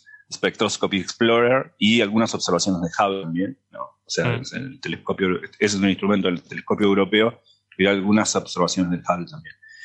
Y bueno, ese fue uno de los 3 descubrimientos sobre agujeros negros de esta semana, que si bien son 3 descubrimientos de diferente escala, como decía Héctor Vives, vamos a aclarar, hoy más temprano, tienen un denominador común estos 3. Este es el primer descubrimiento, este sistema de 2 agujeros negros enorme, 6,3 millones de masas solares y uno de 154 millones de masas solares, separados a tan solo 1.600 años luz uno de otro, son agujeros negros muy grandes para estar tan cerca. Hay otros 2 descubrimientos que parecen no tener mucho que ver con una cuestión de escala, pero que vamos a ver que tiene un denominador común. El otro es el hecho de haber descubierto en Leo 1. Leo 1 es una galaxia que está relativamente cerca, es una galaxia enana, es una esferoidal de algo así como 20 millones de masas solares de masa, que no es nada. Pensemos que la Láctea o Andrómeda tienen del orden de 10 a la 12 masas solares, ¿no? Leo 1 tiene tan solo unos 20 millones de la Láctea, órdenes de magnitud. De los 7. Sí, o sea, 5 órdenes de magnitud. ¿Me ven ahí o no? O algo así. Exacto, sí, algo así. Leo 1 es 2 por 10 a las 7 masas solares, y la Vía Láctea, que lo dan 10 a las 12 masas solares. Entonces es una galaxia pequeña, esferoidal, enana, pero lo que tiene sorprendente, y fue este descubrimiento, es que tiene un agujero negro, se descubrió que tiene un agujero negro de 3 millones de masas solares. 3 millones de masas solares, 3,3 millones de masas solares, es casi el tamaño de Sagitario de Estrella, casi el tamaño del agujero negro de nuestra galaxia, casi la misma masa, pero para una galaxia muy pequeña. Sabemos que hay una suerte de correlación, típicamente al menos en galaxias grandes, entre la masa del bulge de la galaxia y la masa del agujero negro que hospeda en su centro. En este caso es una galaxia más pequeña, no esperamos esa correlación, porque hay que ver también cuál es la historia de la galaxia, si esa galaxia perdió algo y era más grande, si esa galaxia adquirió algo más pequeño. Es muy dependiente de la historia de la galaxia, en este caso de la galaxia enana, pero es sorprendente igual que Leo 1, siendo una galaxia enana, pequeña, esferoidal, tenga aloje un agujero negro tan grande casi como el de la galaxia. Ese es otro descubrimiento de la semana. Y el tercero, en la misma línea, es también cercano, que es en Andrómeda, la famosa M31, acá más, una hermosa galaxia que si apagásemos todas las luces la veríamos en el cielo. Nuestra galaxia con la que colisionaríamos entre 4.600 y 5.000 millones de años. No todas las galaxias se alejan, mi amigo. Vamos a probablemente colisionar con ella, está acá nomás. Es una galaxia, bueno, acá nomás, las galácticas, estamos hablando de 2 millones de años luz o algo por el estilo. Esta galaxia de Andrómeda aloja unos cúmulos globulares, tiene uno que es masivo, que lo tengo anotado por acá porque no recuerdo el nombre, pero es BESO 23-G078. Es un cúmulo bastante masivo, del orden de 1 millón de masas solares, es algo un poquito más, porque uno de los resultados de esto es confirmar un poco la masa. Y se observó ahí un agujero negro de casi 100.000 masas solares, más precisamente 9,1 por 10 a la 4. O sea, más...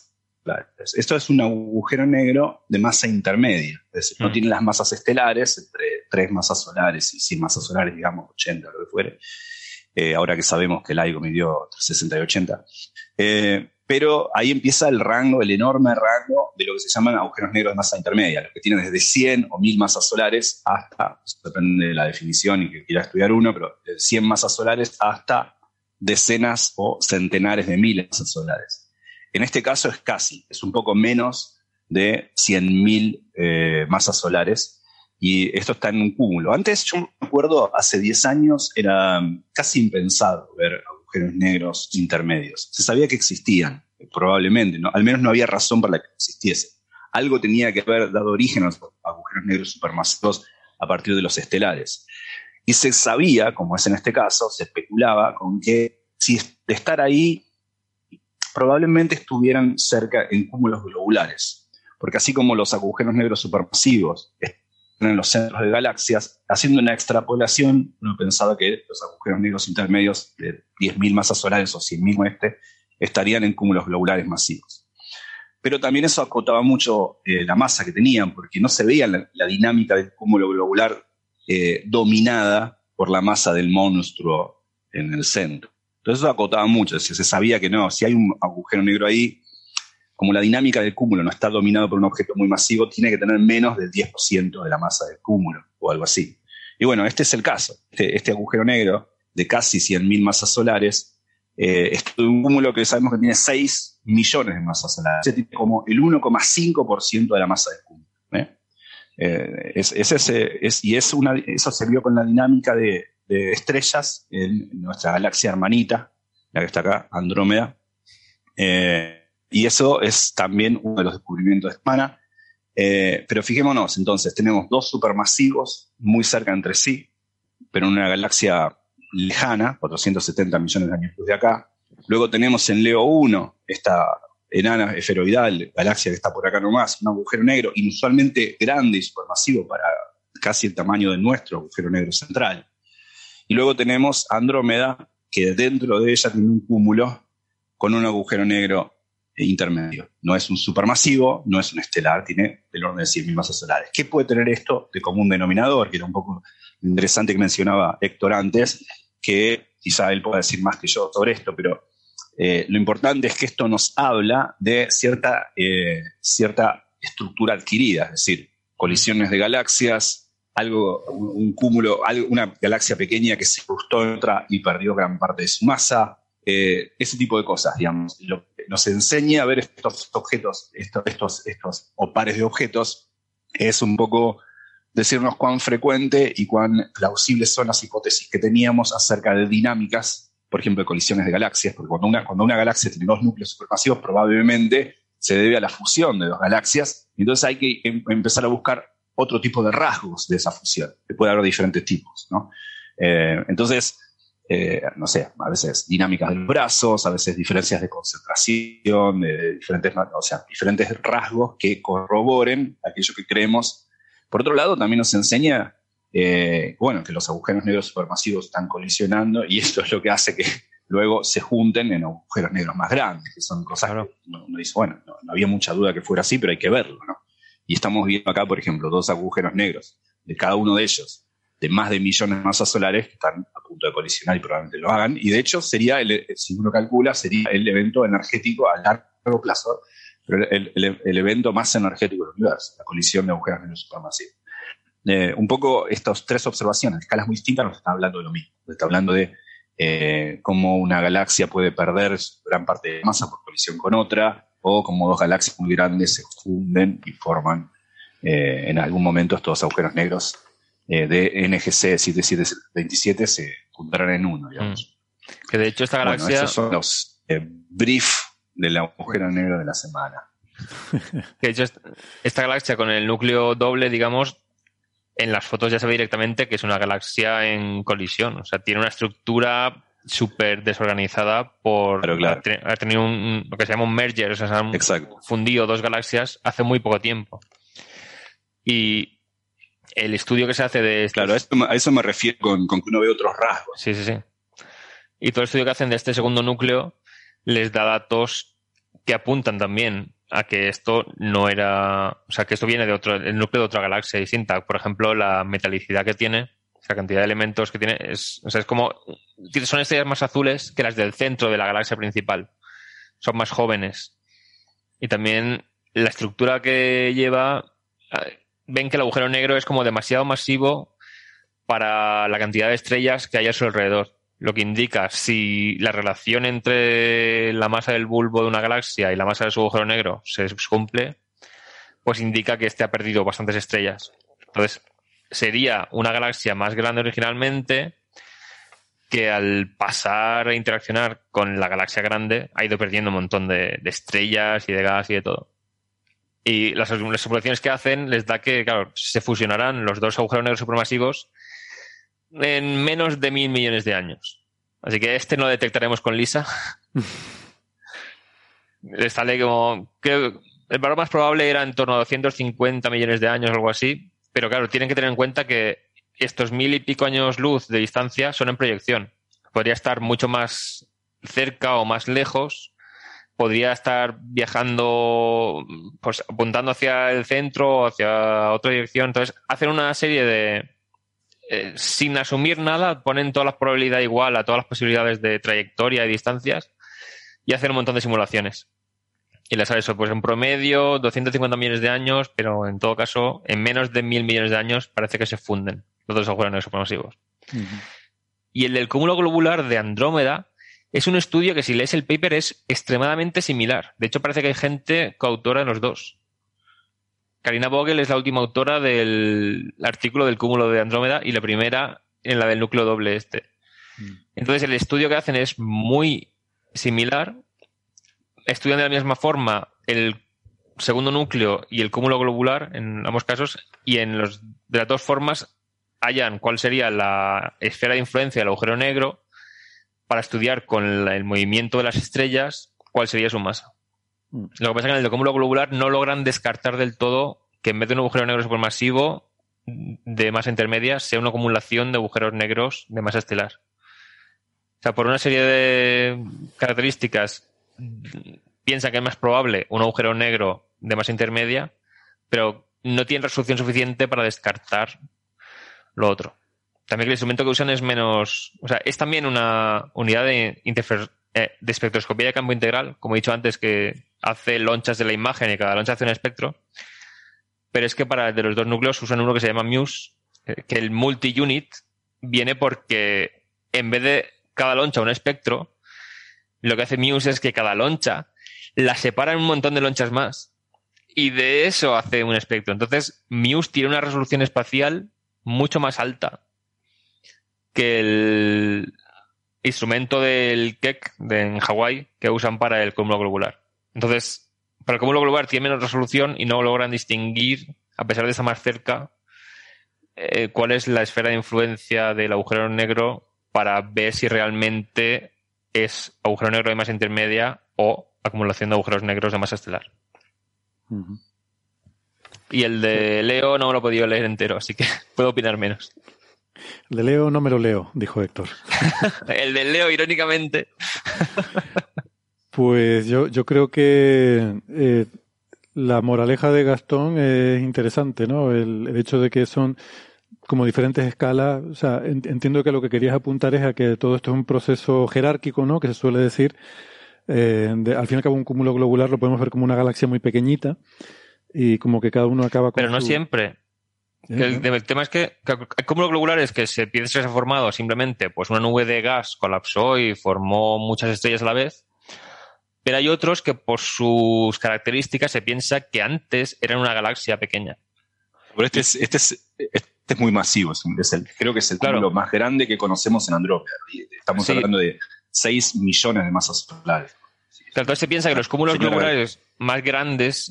y con Omega Centauri y nuestra galaxia también pasa lo mismo. Se piensa que esos eran el núcleo de galaxias independientes, no solamente un cúmulo de estrellas que se formó así. Una comparación, por ejemplo, entre estas dos noticias de escalas distintas es esa. Pensemos que el cúmulo globular de Andrómeda del que estamos hablando tiene 6 millones de masas solares, un poco más.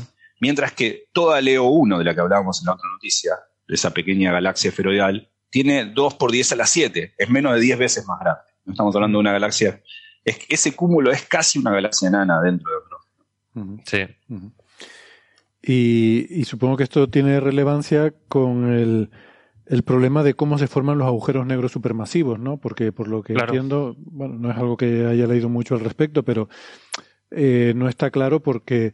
No basta con un agujero negro de masa estelar que va acretando material, va chupando, se va tragando estrellas y va creciendo, porque no le daría tiempo en la vida de la galaxia de crecer hasta ese tamaño.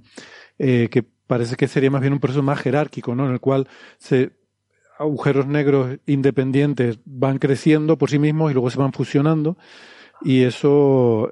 digamos que acelera el proceso por el cual se forman estos agujeros negros tan grandes, tan supermasivos. Francis, parece que quiere hablar. Oh. Ah. No quería hablar. Estaba contestando el chat. Sí, pues el tema de los agujeros negros supermasivos es que, claro, hay algunos que se han detectado tan masivos, tan pronto, que a esos no les daba tiempo a crecer a partir de una masa estelar. O sea, hay gente que dice, no, con estos mecanismos sí que daría tiempo. Pero por lo general, a lo mejor hay otra... O sea, son como pistas de que a lo mejor está pasando otros temas que no estamos considerando. Entonces puede ser... Claro, hay agujeros negros que están a más del Z igual a mayor que 7.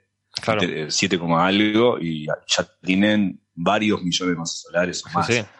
El universo tiene 600 años, o sea, 600 millones de años. Las estrellas, en principio, surgieron a los 200 millones de años y en tan poco tiempo, desde semillas de... O sea, la estrella tenía que vivir y morir y luego, a partir del agujero negro, empezar a tragar gas. Entonces puede ser que las estrellas hayan colapsado a partir de una cantidad de gas tremenda y se hayan formado estrellas de 1000 veces la masa del Sol o más. O que a lo mejor una cantidad de gas... no formó estrellas porque el hidrógeno estaba disociado en vez de molecular y colapsó directamente a un cuerpo central. O el tema de los agujeros negros primordiales, que a lo mejor a partir de ahí es cuando se forman los supermasivos. Entonces, sabemos que están los de masa estelar.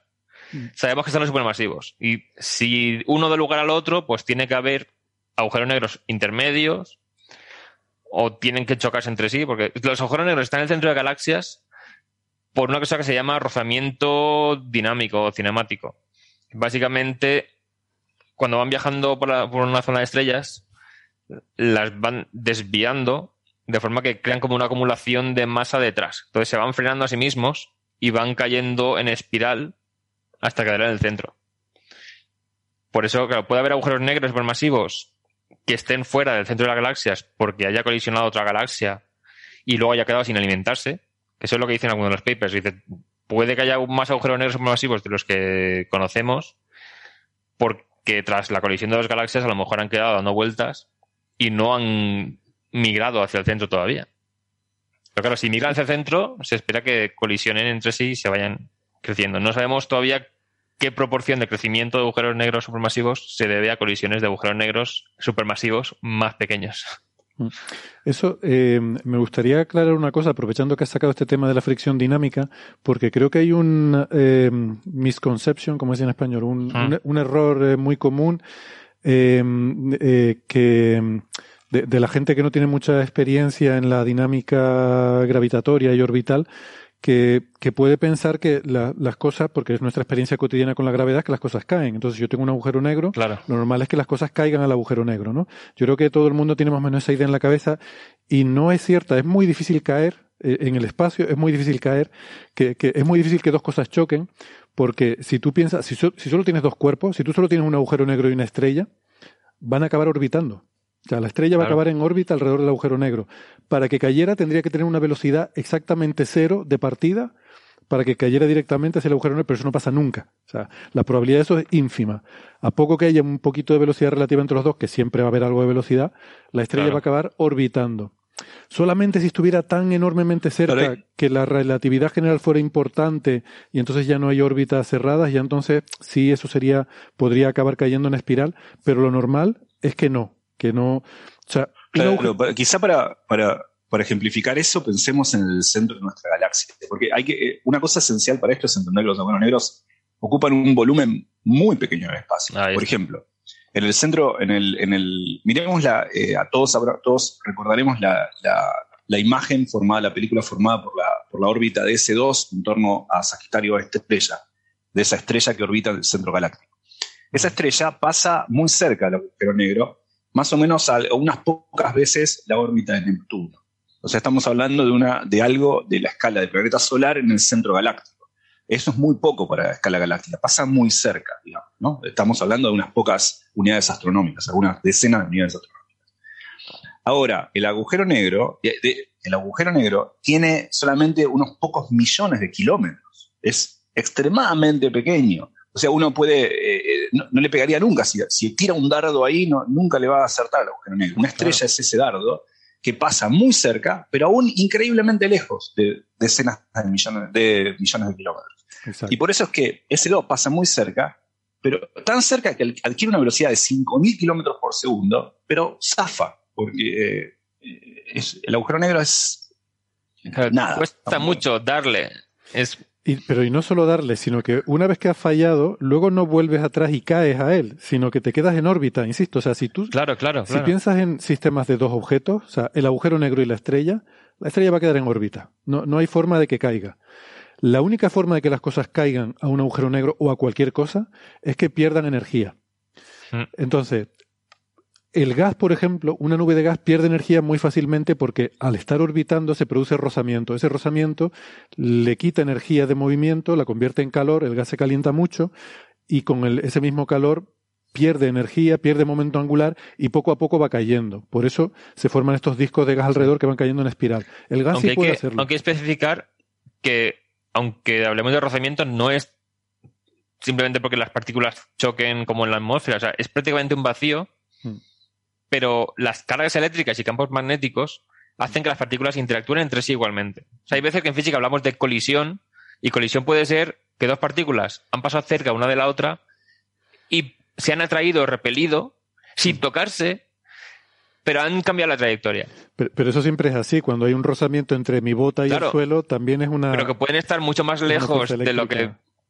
mucho más lejos que esto, y hablamos de colisión. Pueden ser dos planetas también. Sí. Y se emiten como partículas. Se llama colisión un evento que, aunque no se hayan tocado, han intercambiado momento y energía por fuerzas a distancia. Claro. Al final, rozamiento es fuerza eléctrica.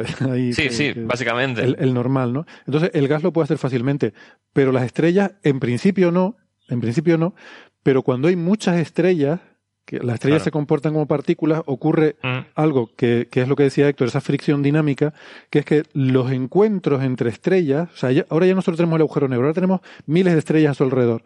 Cuando dos estrellas pasan cerca una de la otra, se intercambian también momentos, se atraen, digamos, ejercen una fuerza una sobre la otra, que puede hacer que una se frene respecto al agujero negro y la otra se acelere. ¿Vale? Entonces, una sale con más energía, sale más hacia afuera, y la otra pierde energía, y la otra se va a acercar más al agujero negro.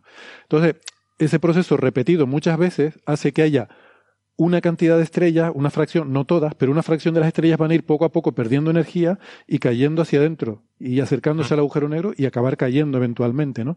Pero necesitas eso se llama fricción dinámica, y no es una fricción real, no es que las estrellas, como dice Héctor, choquen ni se rocen, sino que la gravedad, el efecto gravitatorio que se producen hace que unas pierdan energía y otras la ganen. Pero es importante entender eso, o sea, que no porque haya un agujero negro todo va a caer ahí, sino al contrario, es difícil caer. O sea, en el espacio es difícil caer a lo que sea. Vale. Sí. Y este rozamiento dinámico es lo que hace que pensemos que puede haber agujeros negros en el centro de cúmulos globulares. Porque si tenemos cuerpos... O sea, un cúmulo globular suele ser estrellas muy antiguas. Entonces, las más masivas ya han estallado como supernova o colapsado agujero negro. Entonces, los cuerpos más masivos suelen ser ya agujeros negros. Entonces, claro, cuando interactúan con otras estrellas, lo más probable es que poco a poco los agujeros negros, que son los objetos más masivos, vayan cayendo hacia el centro por este rozamiento y las estrellas que son más ligeras vayan yéndose hacia afuera. O sea, que tengan cada vez órbitas más energéticas. Porque es más fácil empujar a una estrella más ligera que a un agujero negro más pesado.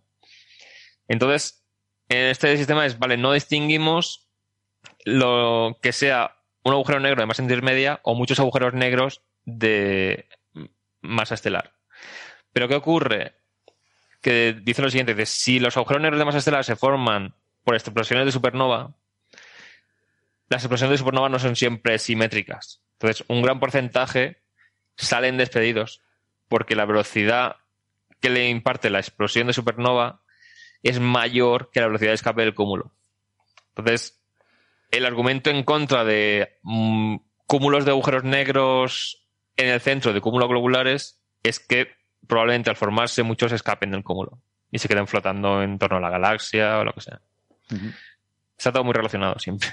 Sí, sí, sí. Sí, en estas discusiones siempre el argumento que me viene a la cabeza es el clásico argumento de la formación directa de agujeros negros supermasivos. Es decir, un colapso de una nube de gas acaba produciendo poblaciones de estrellas, que, porque las estrellas no nacen solas, suelen nacer en pequeñas cunas con muchas estrellas y muchas de ellas muy masivas y acaban explotando la de las primeras. Pero es que también una gran nube de gas puede colapsar de tal manera de que y sin necesidad de tener una gran densidad, colapse gravitacionalmente hacia un agujero negro. Claro. El colapso sea imposible de impedir. Basta que la densidad sea similar a la del agua en una región, un volumen del tamaño de la órbita de Urano, para que eso colapse en forma de un agujero negro con una masa enorme, porque a la densidad del agua en una esfera de tamaño el radio de la órbita de Urano cabe una enorme cantidad de masa. Pero eso ya es una cosa extremadamente densa. Pero la órbita de Urano rellena de algo con la densidad de incluso del aire, eso ya es tan denso que sería agujero negro. Pero el tema es que una nube de gas cuando colapsa, si logra enfriarse, forma filamentos. O sea, se llama fragmentación. Entonces, en vez de quedarse de forma uniforme, forma tantos filamentos entre sí de materia que se une, como que se pega entre sí, que forma muchísimas estrellas, entonces no forma un cuerpo central muy masivo. Pero si lo dejas como hidrógeno atómico en vez de molecular, entonces el hidrógeno atómico tiene muy pocas líneas de emisión. O sea, son muy pocas formas de emitir por radiación su temperatura. O sea, el hidrógeno molecular puede oscilar, puede rotar, puede vibrar, y eso es por cada cosa que puede hacer la molécula en cuanto a movimiento y vibración, es una línea espectral que puede emitir, con distintos modos de vibración y rotación. Entonces, cuantas más líneas espectrales puede emitir, más radiación puede soltar y más rápido puede enfriarse. Entonces, si tienes una masa de gas que si hay estrellas alrededor con un tipo de emisión que disocia las moléculas, pues si colapsa sin enfriarse, no se fragmenta tanto. Entonces se acumula todo mucho más en el centro, en vez de formar un montón de estrellas, y es cuando puede formar realmente una estrella supermasiva o un agujero negro supermasivo de forma directa. Entonces, tiene que darse una serie de condiciones para que no se formen un montón de estrellas en vez de un objeto central muy grande. Amigos, tenemos que irlo dejando por aquí. Sí. Como les decía, tenemos luego un evento aquí en el Salón de Actos que tengo que recoger y preparar. Les pido disculpas a los espectadores que nos han estado siguiendo en el chat, pero no vamos a tener tiempo hoy para la sección habitual de preguntas, pero les propongo lo siguiente, que es que nos envíen las preguntas que tengan, o bien en redes sociales, o bien a la dirección que les decía, oyentes@señalirruido.com. Y es posible que en algún bonus navideño que hagamos, porque bueno, estoy pensando que seguramente pues hagamos algún pequeño paroncito de Navidad para descansar un poco este año, que ya nos vamos haciendo mayores, ya no tenemos tanta energía como al principio que tal, pero a lo mejor no es un parón completo, sino que a lo mejor podemos hacer pues podemos hacer grabaciones en las que cojamos preguntas y hacer grabaciones tranquilamente en casa donde nos podamos poner a responderlas y hacer algún pequeño refrito, algún recopilatorio de respuestas de preguntas. Así que les animo a que nos las vayan enviando y así pues tendremos más tiempo para, con más tranquilidad, ir respondiendo las preguntas que surjan. De todas formas, ha estado Francis a tope respondiendo todo lo que ha podido, Ah, sí. Bueno, yo he contestado las últimas que estaban en el chat. Estupendo, genial. Bueno, pues entonces seguro que ya no queda nada, ha quedado todo resuelto. Pero bueno, si les surge alguna curiosidad estos días, pues eso, que nos la envíen y trataremos de seleccionar y de hacer algún, ya digo, algún pequeño bonus, algún episodio con respuestas a preguntas que, bueno, puede ser interesante también el dedicarnos a... Porque se aprende mucho también, ¿no? Viendo cuando alguien de fuera te pregunta cosas, a veces te hace pensar, te hace pararte a darle vueltas a por qué, ¿no? ¿Por qué la cosa así? Porque cosas que a lo mejor te parecen obvias y no te paras a pensarlas porque te las han dicho muchas veces, pues cuando alguien te las pregunta, pues de repente te quedas, oye, pues es verdad, ¿por qué esto es así? Y a veces se aprende mucho con eso también.